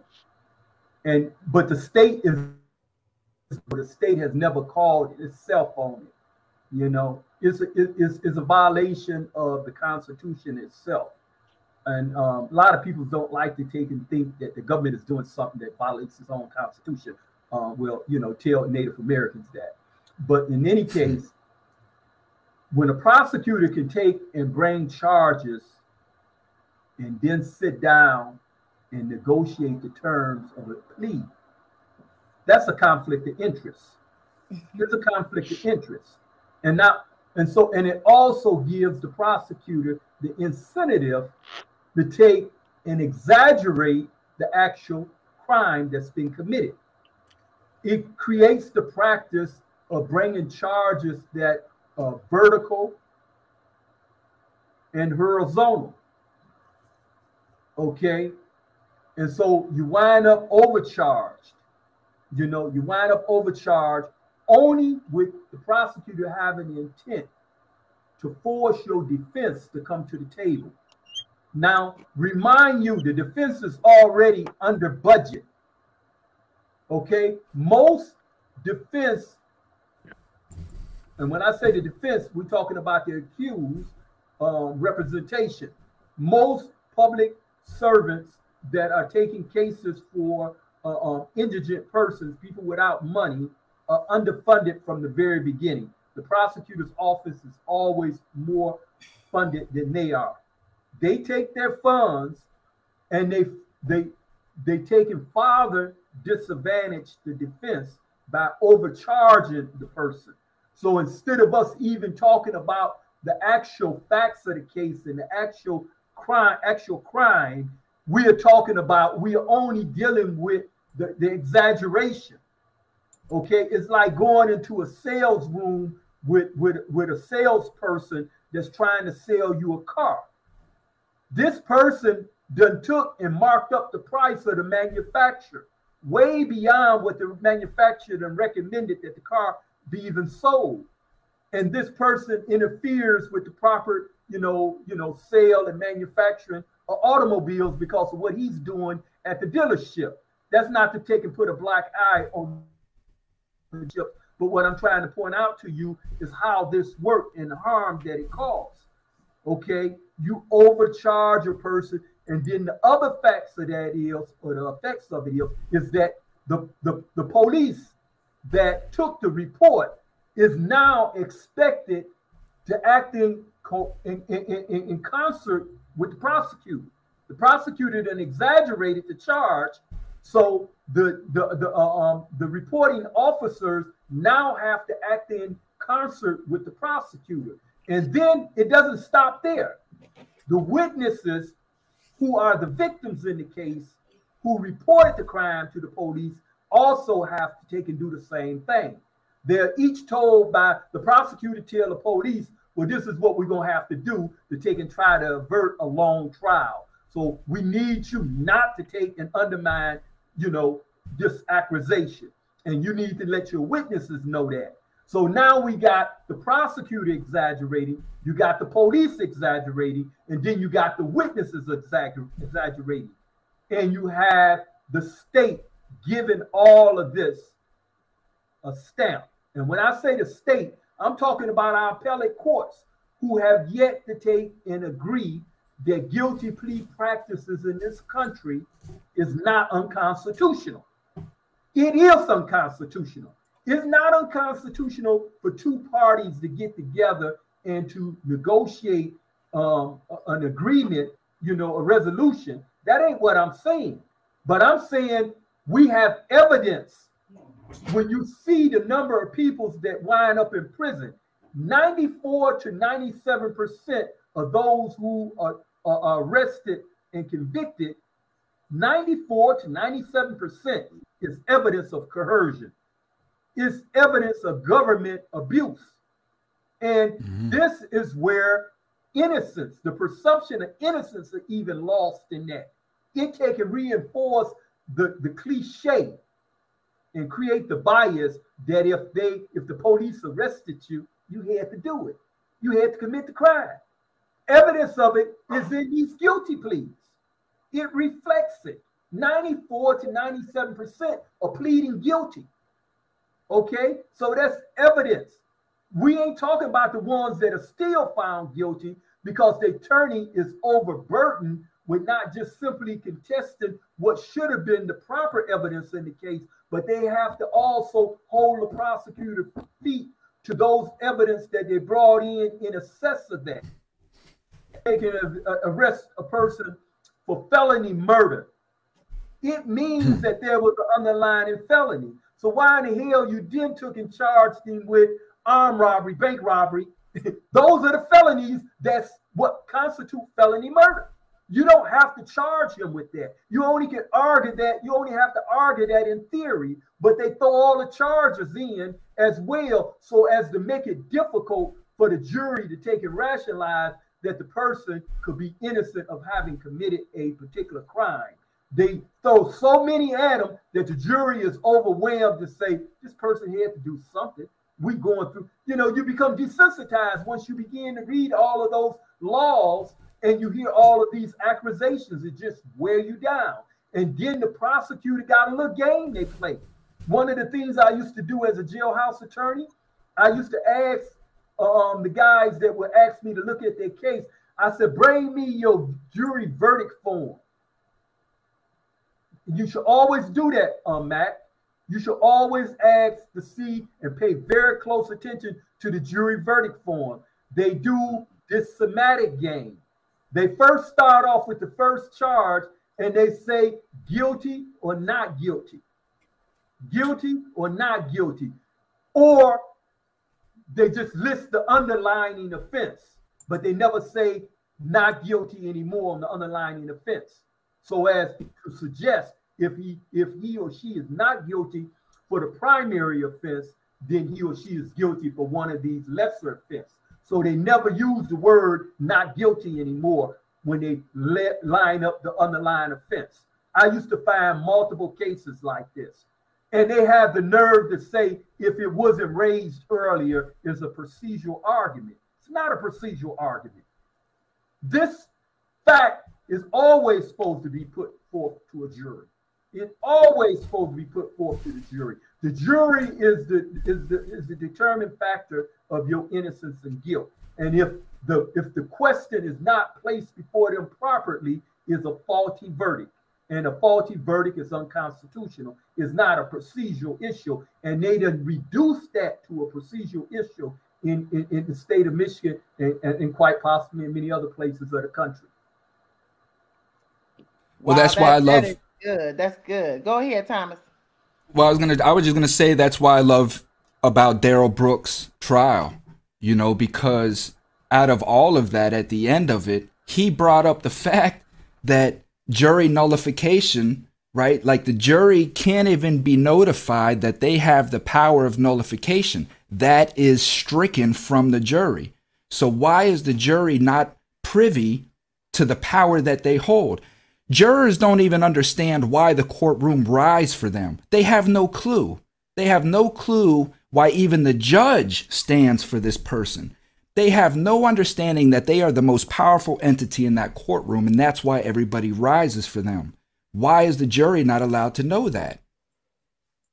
Attorney Mack, you want to talk about that? The the, the well, jury. And, and, and, okay, well, first of all, I want to be sure for the benefit of the people that are listening, mm-hmm. understanding mm-hmm. what jury nullification is.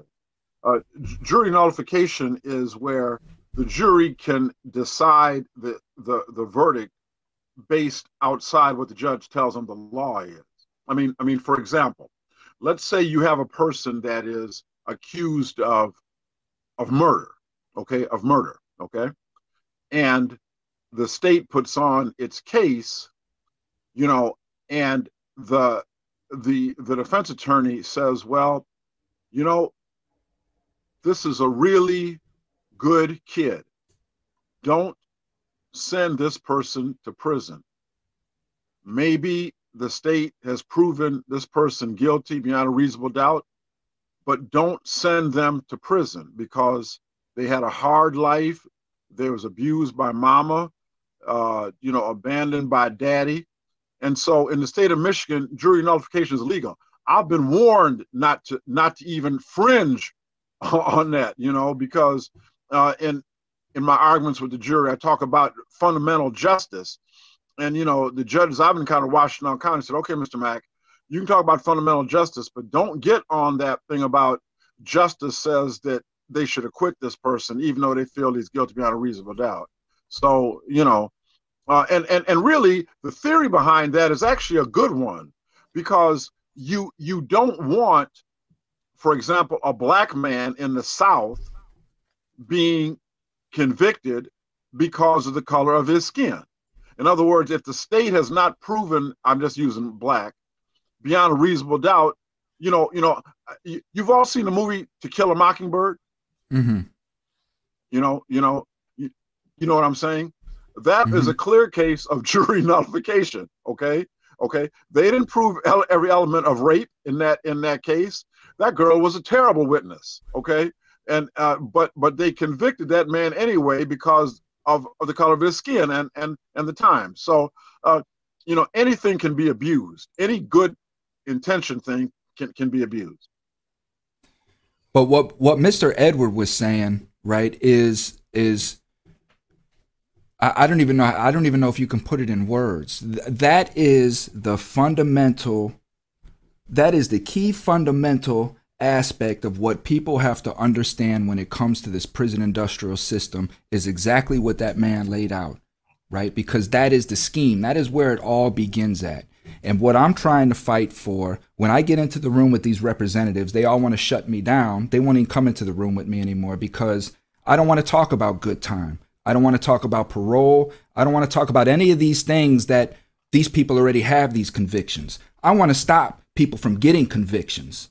And that is where the conversation changes because some of my, as, as Charity keeps asking, some of my solutions are we're going to strip some of this immunity off you, Mr. Prosecutor, and we're going to start holding you accountable for all these charges you're putting on me. So if you slap 15 charges on me and I'm found guilty on not 10 of them, then I'm coming at you for those ones that I'm found not guilty of because of the, the detriment that it put me in.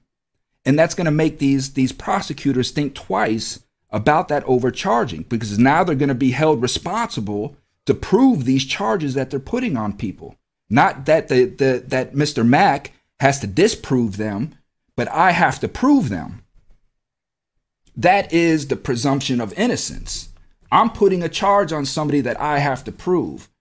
You know what I mean? That's that is to me that is what the justice system is supposed to be about. Not that I'm going to slap 20 charges on you and you have to prove that you're not guilty on all 20 of them.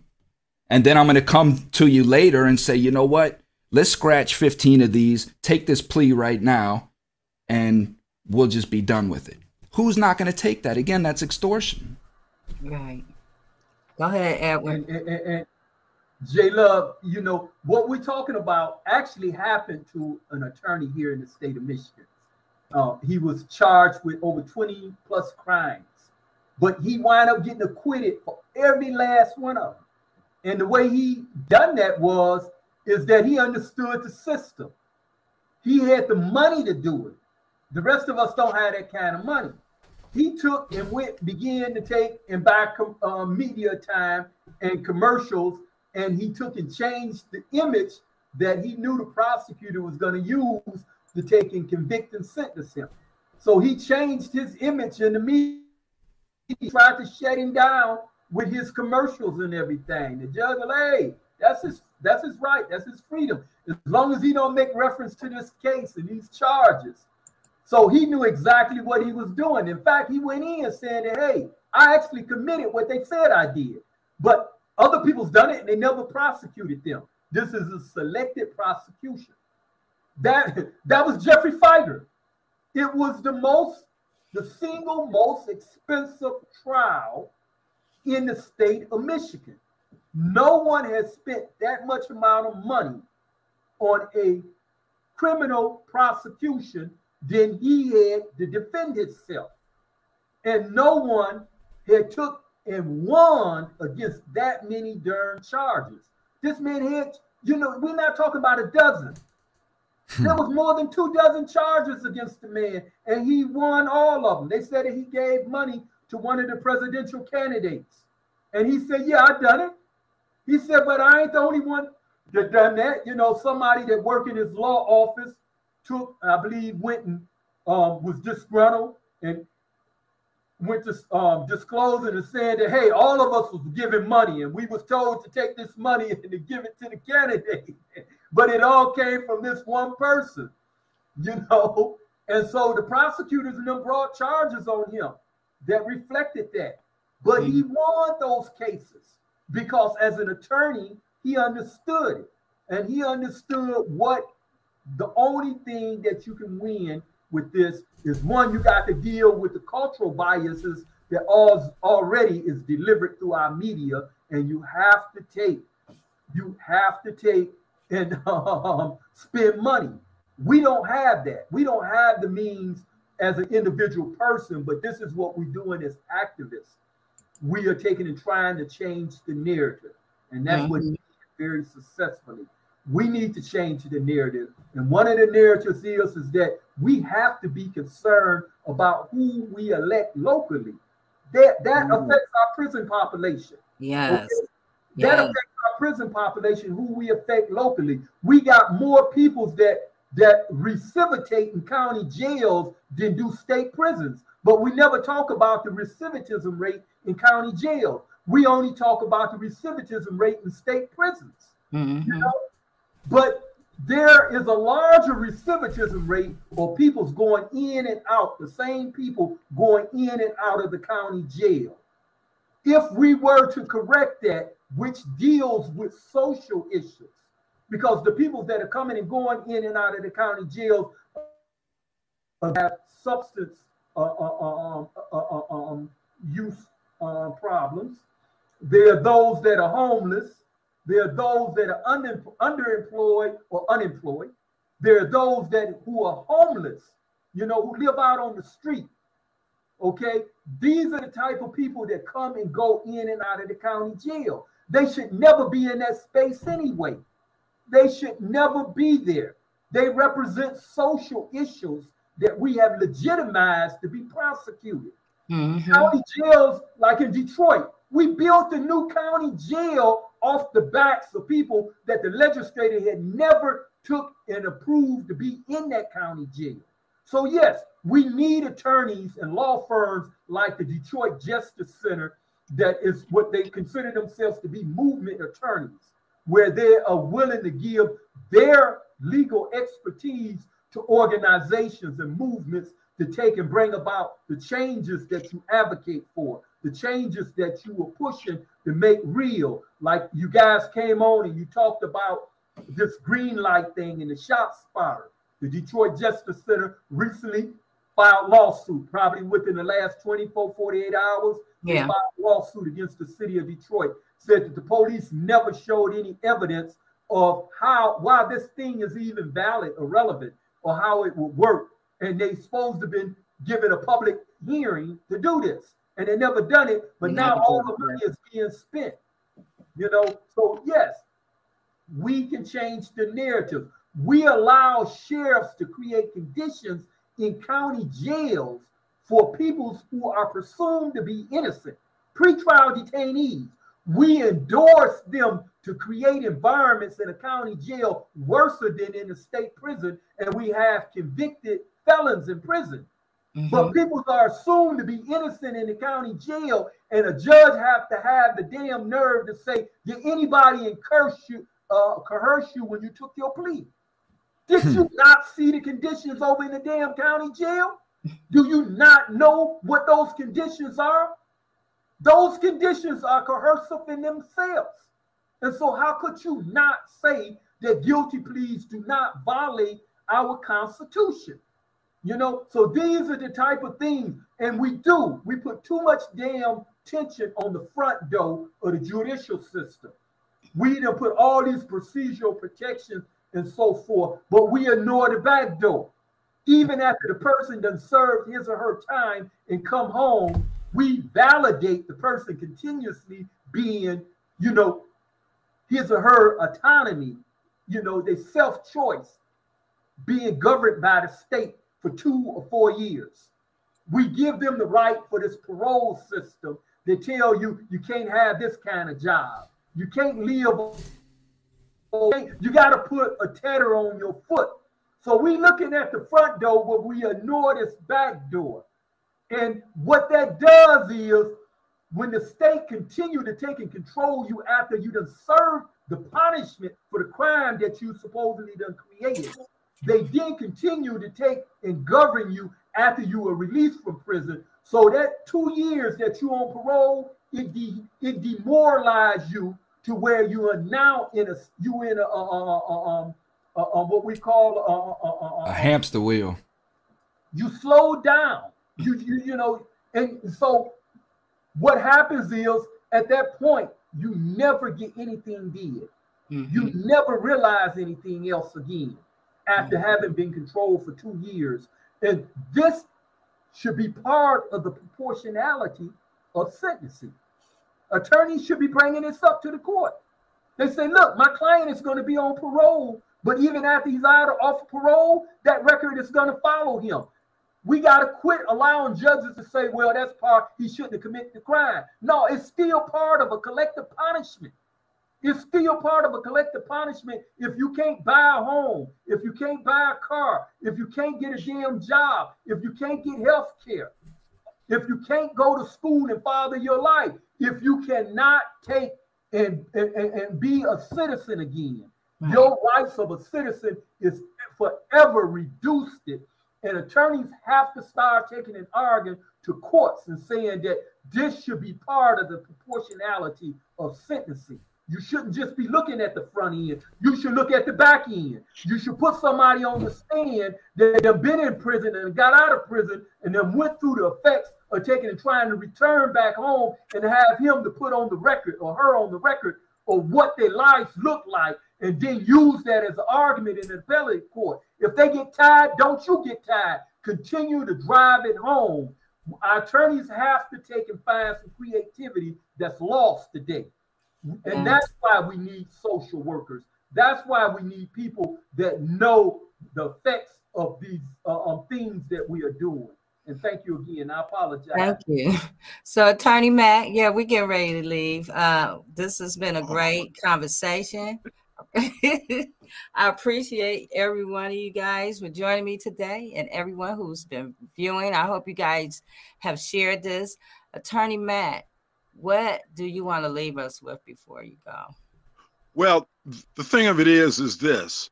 Um, what Baraka said is so true. And see, that's why we have to take advantage of people that run for office who have that kind of experience, okay? You have to start injecting into the system, just like a, uh, an infusion of blood people that have been there, people that know what it's like. And that's why I applaud any prosecutor who wants to be progressive enough to open up their office to people with a criminal justice experience. You need these people as advisors, as counselors, as investigators, as conviction, integrity, and expungement unit uh, personnel. You need that. And I want you to understand something. You talk about some wrong. Remember, I deal with this dynamic every day. As an attorney, I can pick a jury, but as a person with a criminal justice experience, I cannot sit on one. Okay, so we've got that baked into the cake in the state of Michigan. So when we talk about social justice movements, the things the things we need to be targeting, we need to stop the barrier from people with a criminal justice experience from sitting on these juries. You understand? Stop it. Stop it. Stop it. Okay? So we will continue to highlight the hypocrisy. We will continue to highlight the systemic racism. We will continue to highlight the systemic classism. As long as it exists, and as long as God gives us the ability to breathe and talk. So, y'all keep swinging for the fences. Uh, you know, I love you. God bless y'all. You know, and uh, it ain't over till we win. Amen. Amen. Amen. That's the rule. So I want to leave us with this quote that I found: "Our world is which, in which justice is accidental and innocence no protection." And I uh, want to thank everyone for joining us. Um, I also want to add that our justice warriors, who just recently passed away, um, Earl um, Burton, his service, he had a um, visitation today. His service is tomorrow for those who want to attend. Um, this is the information. I will post it on the Justice for Gerard page as well, and also the information for Danny, Danny Jones. His services is going to be also posted on the page. We want to send love and um, condolences to the families and everyone who are friends and um, advocates and everyone who are connected with them. And um, if we don't have anything else, Reverend Tia, This was just such a powerful, powerful show tonight. Um, and it's not a conversation. I can't even say it's a show because this is not rehearsed. Um, but I do want to just admonish, well, help to lift up people and let them know that the power is still within you. And right. get the knowledge. Get all the knowledge. I know you've gotten a lot of information tonight. Get knowledge about yourself too and be knowledgeable when you speak so Mhm. that you are speaking truth and realize the oneness that is existing with everybody and that oneness is more powerful than us being separated and we have That's right. more that is alike than we have that is different and if we Mhm. can stand right. upon these truths and stand upon righteousness we win yes, you already yes, Reverend Tia, and Thomas. Well, thank you, thank you, Miss J Love, for for having me on the show. Thank you for this this powerful discussion. I love being part of discussions like this. Um, but my message is is just people like if we don't come together on one thing, right? Just one thing, and and and show that we have the power. Take take what take what happened with the truckers out in Colorado. I always use this example. Look what those truckers did when they sentenced that man to 110 years, right? What we witnessed was the power of what unity can do. When those truckers shut down, they took 100 years off this man's sentence six months later. I've never seen anything like it in my life, but those people knew they had to get those truckers back to work. When we come together, we we're the boss. We're the boss. That's that's what I leave. We have to unite. Yes, like what Sam says all the time. When we organize, we win. So, thank you, Thomas. Thank So you. Great um, that you joined us. We appreciate you. And for everyone, we'll see you next week, 6 p.m. Turning a moment into a movement. Hey, can I Goodbye. share something with Mack before we go? Oh yeah, go ahead. Hey, Mack, I took and submit those applications to at least six law schools um yesterday. Okay, so I'm, I'm, uh, give me three years and I'm gonna be Hey. pushing you um around in the courtroom, man. Hey man, look here. Hey, spe- hey, speed it up, brother. I don't know how much longer I can last out here, man. All right, all right. Have a great weekend, everyone. All right. Love Hey. My See love you to. Danny and uh, uh, uh, Okay. uh, the brother, both of them, both of them. Girl, my yeah. brothers. Good night, everyone. God bless y'all.